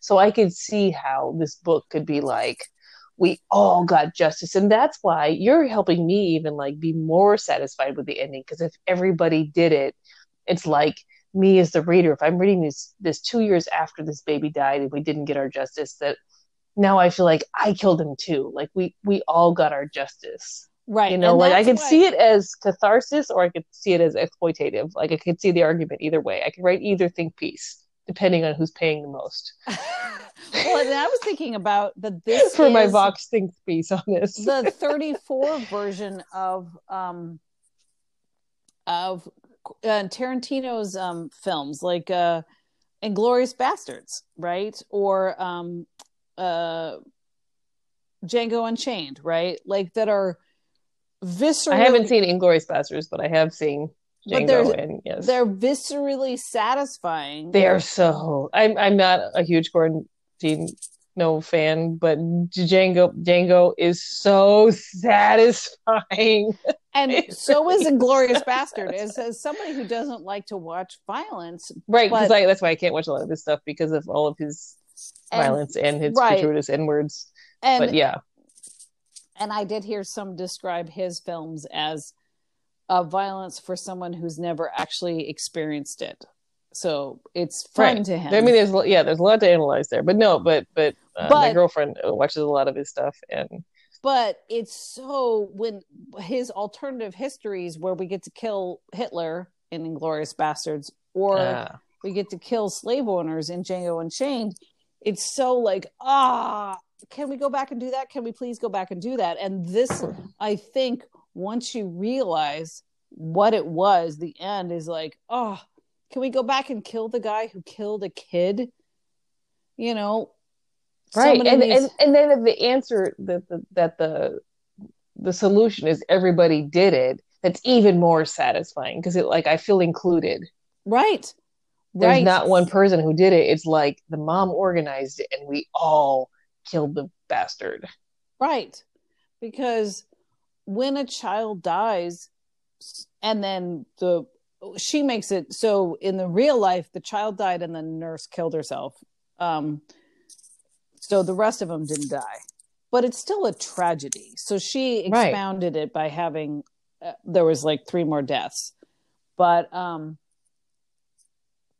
but you know, like it's it was still such a tragedy, and so you want to punish, and that's the part that's um yeah so I, that's why it kind of reminded me of those two, like Django and Django and, and Inglourious Basterds, is her kind of saying we want to do something, and then she great created this great story of like, what if we all met on this train in the middle of winter in the middle of nowhere, you know, uh just, not close to she, any towns, which yeah. is why we didn't really explain this, but when the train was caught in the so- snowdrift, it's not like they were close to anything. Right. And and they did it like they really were careful to make sure that no one who was innocent would be accused. Right. Right. They worked really hard to make sure that, like, although none of them could be proved to do it, also no innocent person would be like found to be. It was kind of like the, the evidence would lead to nowhere. And they did sort of set up this red herring of someone, some random man who pretended to be a conductor and snuck on the train and snuck off. So they, they had like enough like fake evidence. It's just the snowstorm caught up that fake story. And and and they even tried to make it non-gender specific because they said it was oh, a right. short, dark man with a womanish voice. Right, they really did. It could have been literally like, yeah, any person. Um, and so, yeah, and they didn't, because you could see, especially like in America, if somebody had, because this has been done where people were like, it was done by a random black person, right? Because that's been trying to throw around. But these guys over and over again, it wasn't me, it was right. black man, insert here, random description, right? No, but they literally here, they didn't try to set up any one person or any person that could be like, yeah, that they could get, could they, and they and they made sure that they were far away from any sort of stop. Like, yeah, they, they I feel like they, they did try to, they did try to protect the innocent. Right. Because it was just about punishing the one person. And what's great about her solution is that it was the one person who organized the kidnap and murder of the child. What's the problem about real life is that a bunch of bumbling idiots who kidnap, try to kidnap because they're like, this is a great way to make easy money, accidentally kill a kid. Ugh. You know, like... It's a horrible story in, and there's not even like, yeah, we want to punish these people, but also it's unsatisfying because they killed by accident. Right. Right. And like, yeah. And like, it doesn't get the kid back and like, ugh. So anyway, um, uh, so it's an interesting, um, sh- Agatha's story, I don't know how much she took from real life, because I told you what I know, you know, like in the public media about it was the two rich people. I don't know how much of a staff they had. Uh, I know they were rich, um, but uh, the Lindberghs, I mean, he talked about running for president. I mean, he was one of those, like, he was yeah, so... Yeah, probably was a decent staff. I mean, um, it, no, it's realistic. And I, but when it comes to it, I mean, so far in the reading, I think this is the most ingenious plot. And the most, again, I feel like her building Poirot as a character at this point. And again, like we've had some low points. Again, I, as, we're fairly early on. Mm-hmm, and mm-hmm. we've had some low points with me and my relationship with Poirot. Where like we've had the big four, we've had the one, like the last one where he, you know, just missed it, didn't didn't figure it out and all the things. So I feel like this book is where like he's on his A game, she's on her A game, like the plot is brilliant and I love it. Like we talked about, when you go back and you and you can see the breadcrumbs that she leaves for you that you didn't see, but when you go back, it's like that's like this that's what's so fun about the, the really good ones. It's like you read it the first time and you're like, what the hell's going on? And then you get the solution and then you go back and you look for the breadcrumbs that she dropped for you. So it's like, you get it, you get like, it's, it's like, it's, you, you get two reads, right? So you get right. the first read where you're like trying to figure it out and you're trying to outsmart her. Right. And then you get the solution and you're like, aha, okay, now I know the solution. So you go back. You're like knowing the solution and you're looking for the breadcrumbs. And it's perfect. It's perfect in the way that's executed when you like are looking for the breadcrumbs. And you're like, aha, I see that. And I see that. And I see that. And I see that. And I see how I can see how Poirot got there. And what's you didn't have the insider really... information about the case, but it really does feel like it's, it's just, and like, again, having you giving me the historical context makes to me even more smart. Right. And what she does is that when she sets it up at the beginning and all of these people seem like random strangers who are just on a train together, who are having random conversations, mm-hmm. right?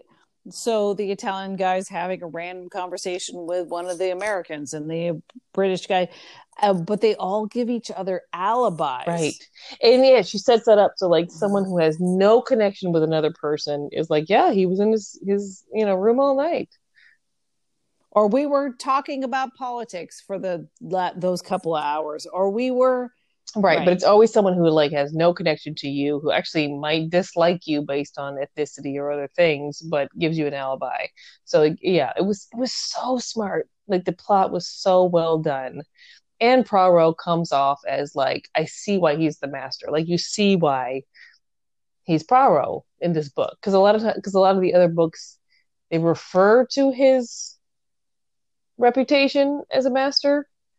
And you may or may not right, see it. He's not, he doesn't necessarily right, prove right. it in the book we're in.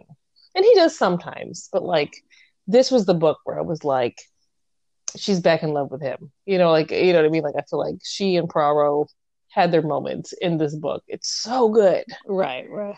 Because a lot of what well, he does is it, guess. He's like, he does a lot of deducing. Okay, if all these people met in America around this case, I'm just going to try to, like, take a wild stab at, like, who you would have been in that household. Okay, German's the cook.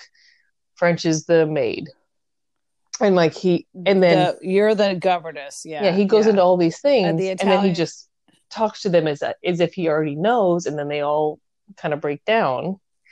And a la Perry Mason, right? Although the Perry Mason books were written in the forties, so after right. this, which again, that's know, why she, she's the I, master. She's the source of a lot of this stuff. How much was Perry Mason copied off of? Her crew Poirot, I could imagine. Right? And that's, I, I mean, I think that's why she's fascinating to read because of all of the challenges that we have with certain things. But like she, you know, after Sherlock Holmes, she's source material for a lot of what we still consume. Yeah, yeah. I mean, look at the movie was still so, made recently, and I, I, I think, and like you said, I don't. It's not fun because it's about child death, but. It's a really, really, really good book, and it's a really, really good plot, and I don't hate Poirot, which helps. Yeah, and I think if it is about, like, because it is about child death, the fact that the visceral, satisfying thing of somebody, as somebody who, as I said, the reason why I could watch those two Tarantino movies was because I was like, I really hate slavery and the, you know, Holocaust. So watching you kill them on screen, I am enjoying that. I'm enjoying that. Does that make me a bad person? Because I'm enjoying that. Right, like, you right, know, right, like, right. Um, so. And honestly, I think I got the most joy out of picturing. So like this princess. Oh, here we go again. Princess. Oh. Dragomiroff. Dragomiroff. Princess Dragomiroff, they're describing her as ugly, but also as very frail. So, like, when they're, because she was actually, the way that the people who did it set it up is that she was actually one of the most highly suspected people because she obviously was too weak and frail to do it. She was old and weak and frail. And so she couldn't have really killed the guy. Um, and so they left the most clues about her when they were living the red right. herrings, because like obviously she was too weak to do it, but because all of them stabbed the guy, for me honestly, her getting her stab in was one of the most, for some reason for me, satisfying things, because like even though she was old and female uh, or feeble, no, I didn't mean to make that Freudian mistake. Oh. Misogyny Aww. Leaking out. Oh. Aww. Even though she was not strong and old, she got a stab in, and like clearly her little weak stab wouldn't kill the guy, but she got to stab him. And like like you said, am I a bad person for like enjoying that visceral moment for her? But like, he killed her godchild, and or the you know the son and of her, her godchild. Grand- yeah, like I guess yeah. yeah. So basically, both daughter killed her. In the in the in Agatha's books, it was a daughter. In the real life, it was a son. But yeah, like right. Yeah. And, and so, like, for her, even though, like, she obviously wouldn't be powerful enough to kill a man, she got to participate in killing him, and she got to get a stab in. And, like, that sounds really terrible to me, but, like, there was a visceral part of me that, for some reason, I guess for her, because she was the weakest. Oh, interesting. And, like, I hadn't thought that, about that. that, like, because they talked about, because they talked a lot about the different stab wounds and how some of them were, like, barely, you know, super weak and wouldn't have done anything. And the other ones were like deep and whatever. And so for me, picturing her getting her little stab in, like I contributed to this, like for some reason there was something so visceral about that, because there's times when we feel physically unable to do the strong, like the, the thing that, you know, And I and, yeah, and like, no, I know. There's times when we f- feel physically overpowered, or we don't literally don't have the manpower or the, you know, but strength in our bodies to fight back, or to, you know. So I thought this this this old, you know, really weak woman. I was picturing, you know, a very small grandma-ish woman like getting a stab into this bad guy, and it was, for some reason, that was so satisfying.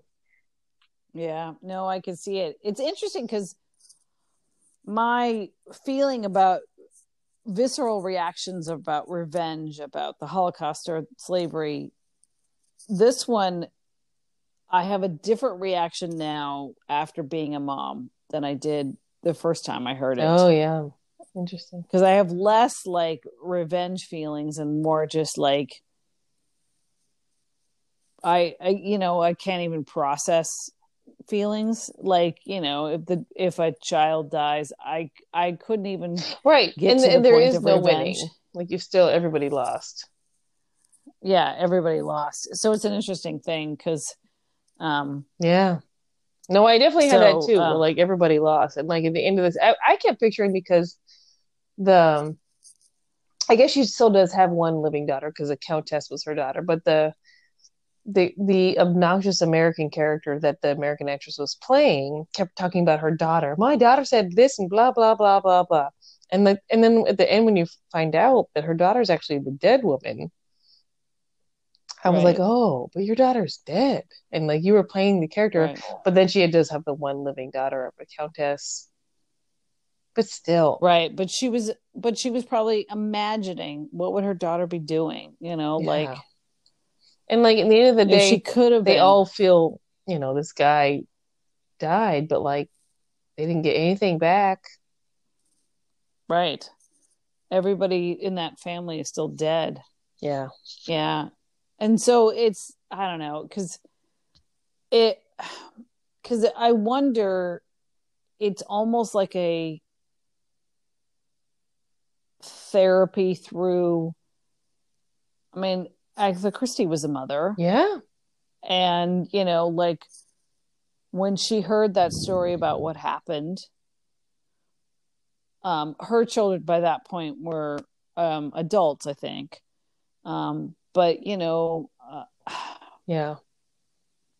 You know, like when you're writing this kind of thing, is it like therapy of like, I want, you know, want to hurt.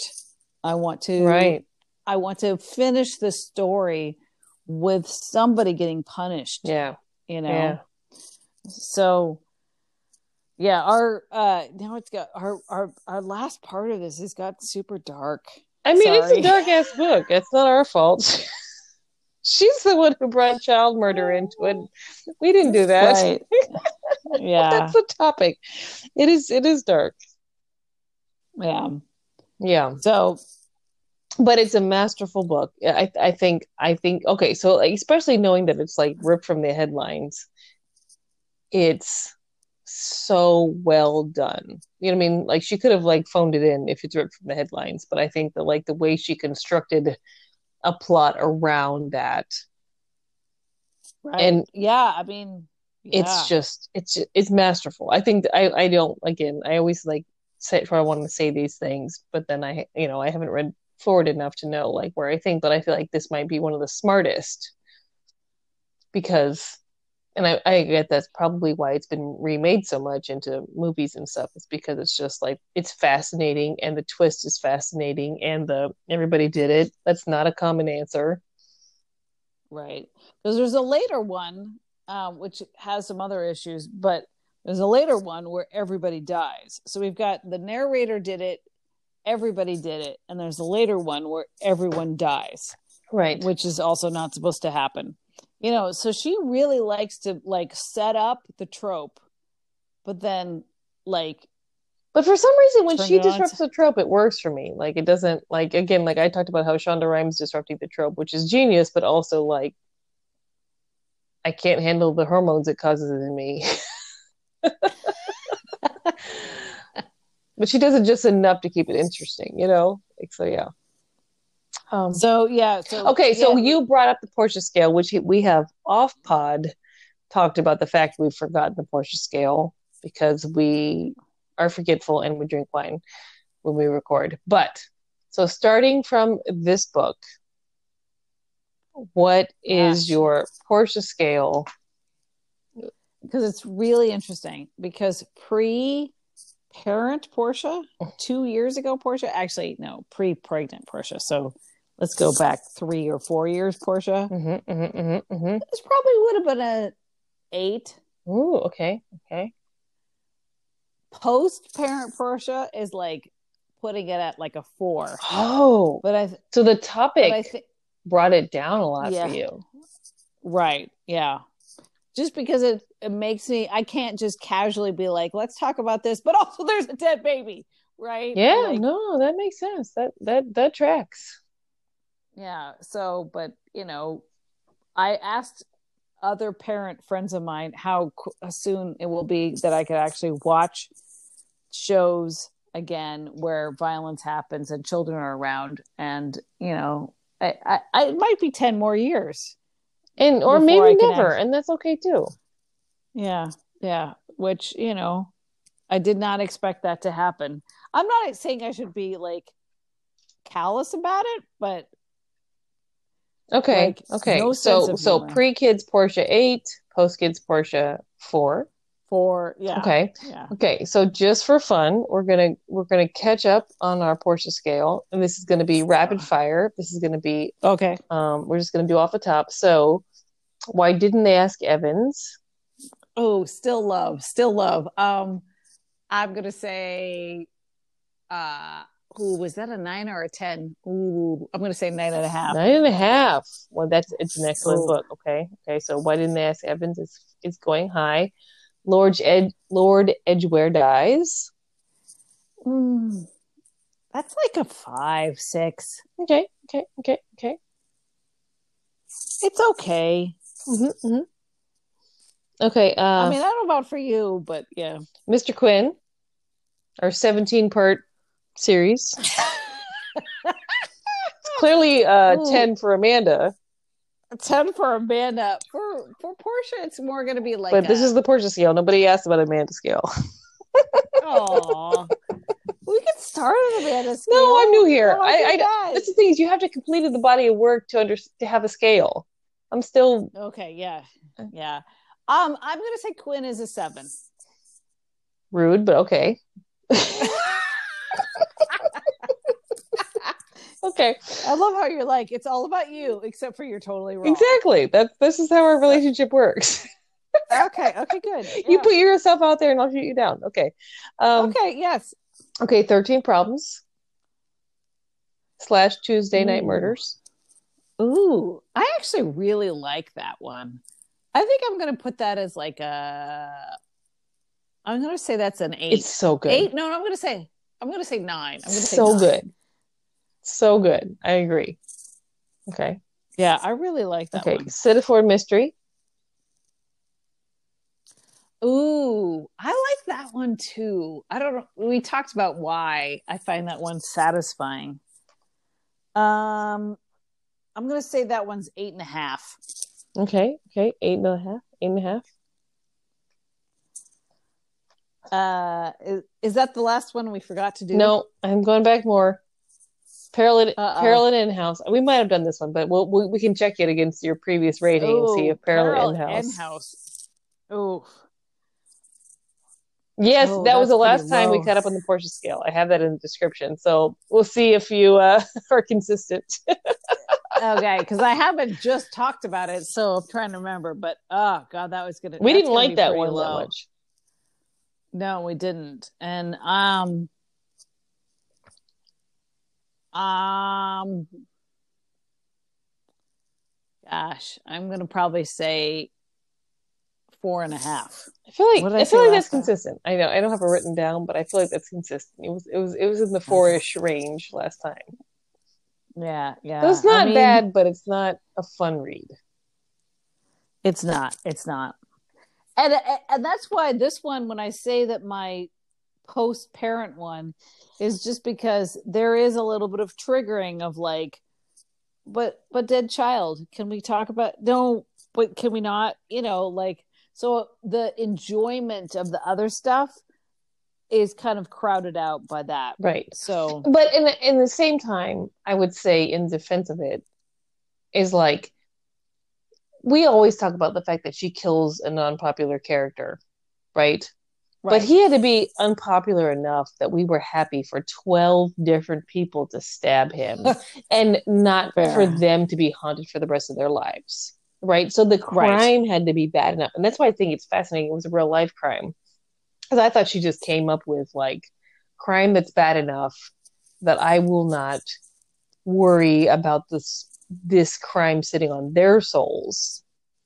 Right. Right. Because right, like right, old right. mean guy with a lot of money is like nor- her normal villains in these things are like old mean guy, a lot of money, right? Right, which is what, what Knives Out is, right? right. And so which, you're like, that's why- well, yeah, I mean, not great, but did he deserve to get like stabbed over and over and over? And this guy, you're like, okay, child death, yes, he deserves that. Like, but he, like, it has to be a Nazi level character. It has to be a child murderer character. It has to be somebody who's so bad that you're like, yeah, all these people would want to stab that guy, and I don't worry about the torture on their souls moving forward. Well, that's a good yeah yeah. So it had because, to be something as bad as child murder, you know? Right, right, right, right, right. Yeah, yeah. But also still not a fun topic. Right. Okay, right. So what are we reading next, Portia? So next is something I haven't read in a long time, so which probably means I didn't like it. Because Uh, you know, if I read it over and over again, it means I yeah. liked it. But it's called The Three-Act Tragedy, still published in thirty-four. She published a lot of books so in thirty-four. I read this one ahead, and it's fascinating because it combines Mister Satisf... Oh. I was getting so good at it. Satterwaite. Mister who? Oh, yeah, yeah. Mister S and Poirot. Oh yeah. Okay. So okay. So we will read, so read, it read it with that lens. Yeah, because I have not read this since like the first time, so I can't even remember the plot. It's not like some of these where I'm like, oh, I know this off the top of my head. Right. Right. So that'll be a fun one. Yeah. So, um, but another one published in thirty-four. She wrote a lot of books. She was in thirty-four. She was making that money in thirty-four. Yeah. Yeah. But uh, so, yeah, so that's what we're doing next is the three act tragedy. All right. We Thank will see you. you guys next time on Poirot Pod.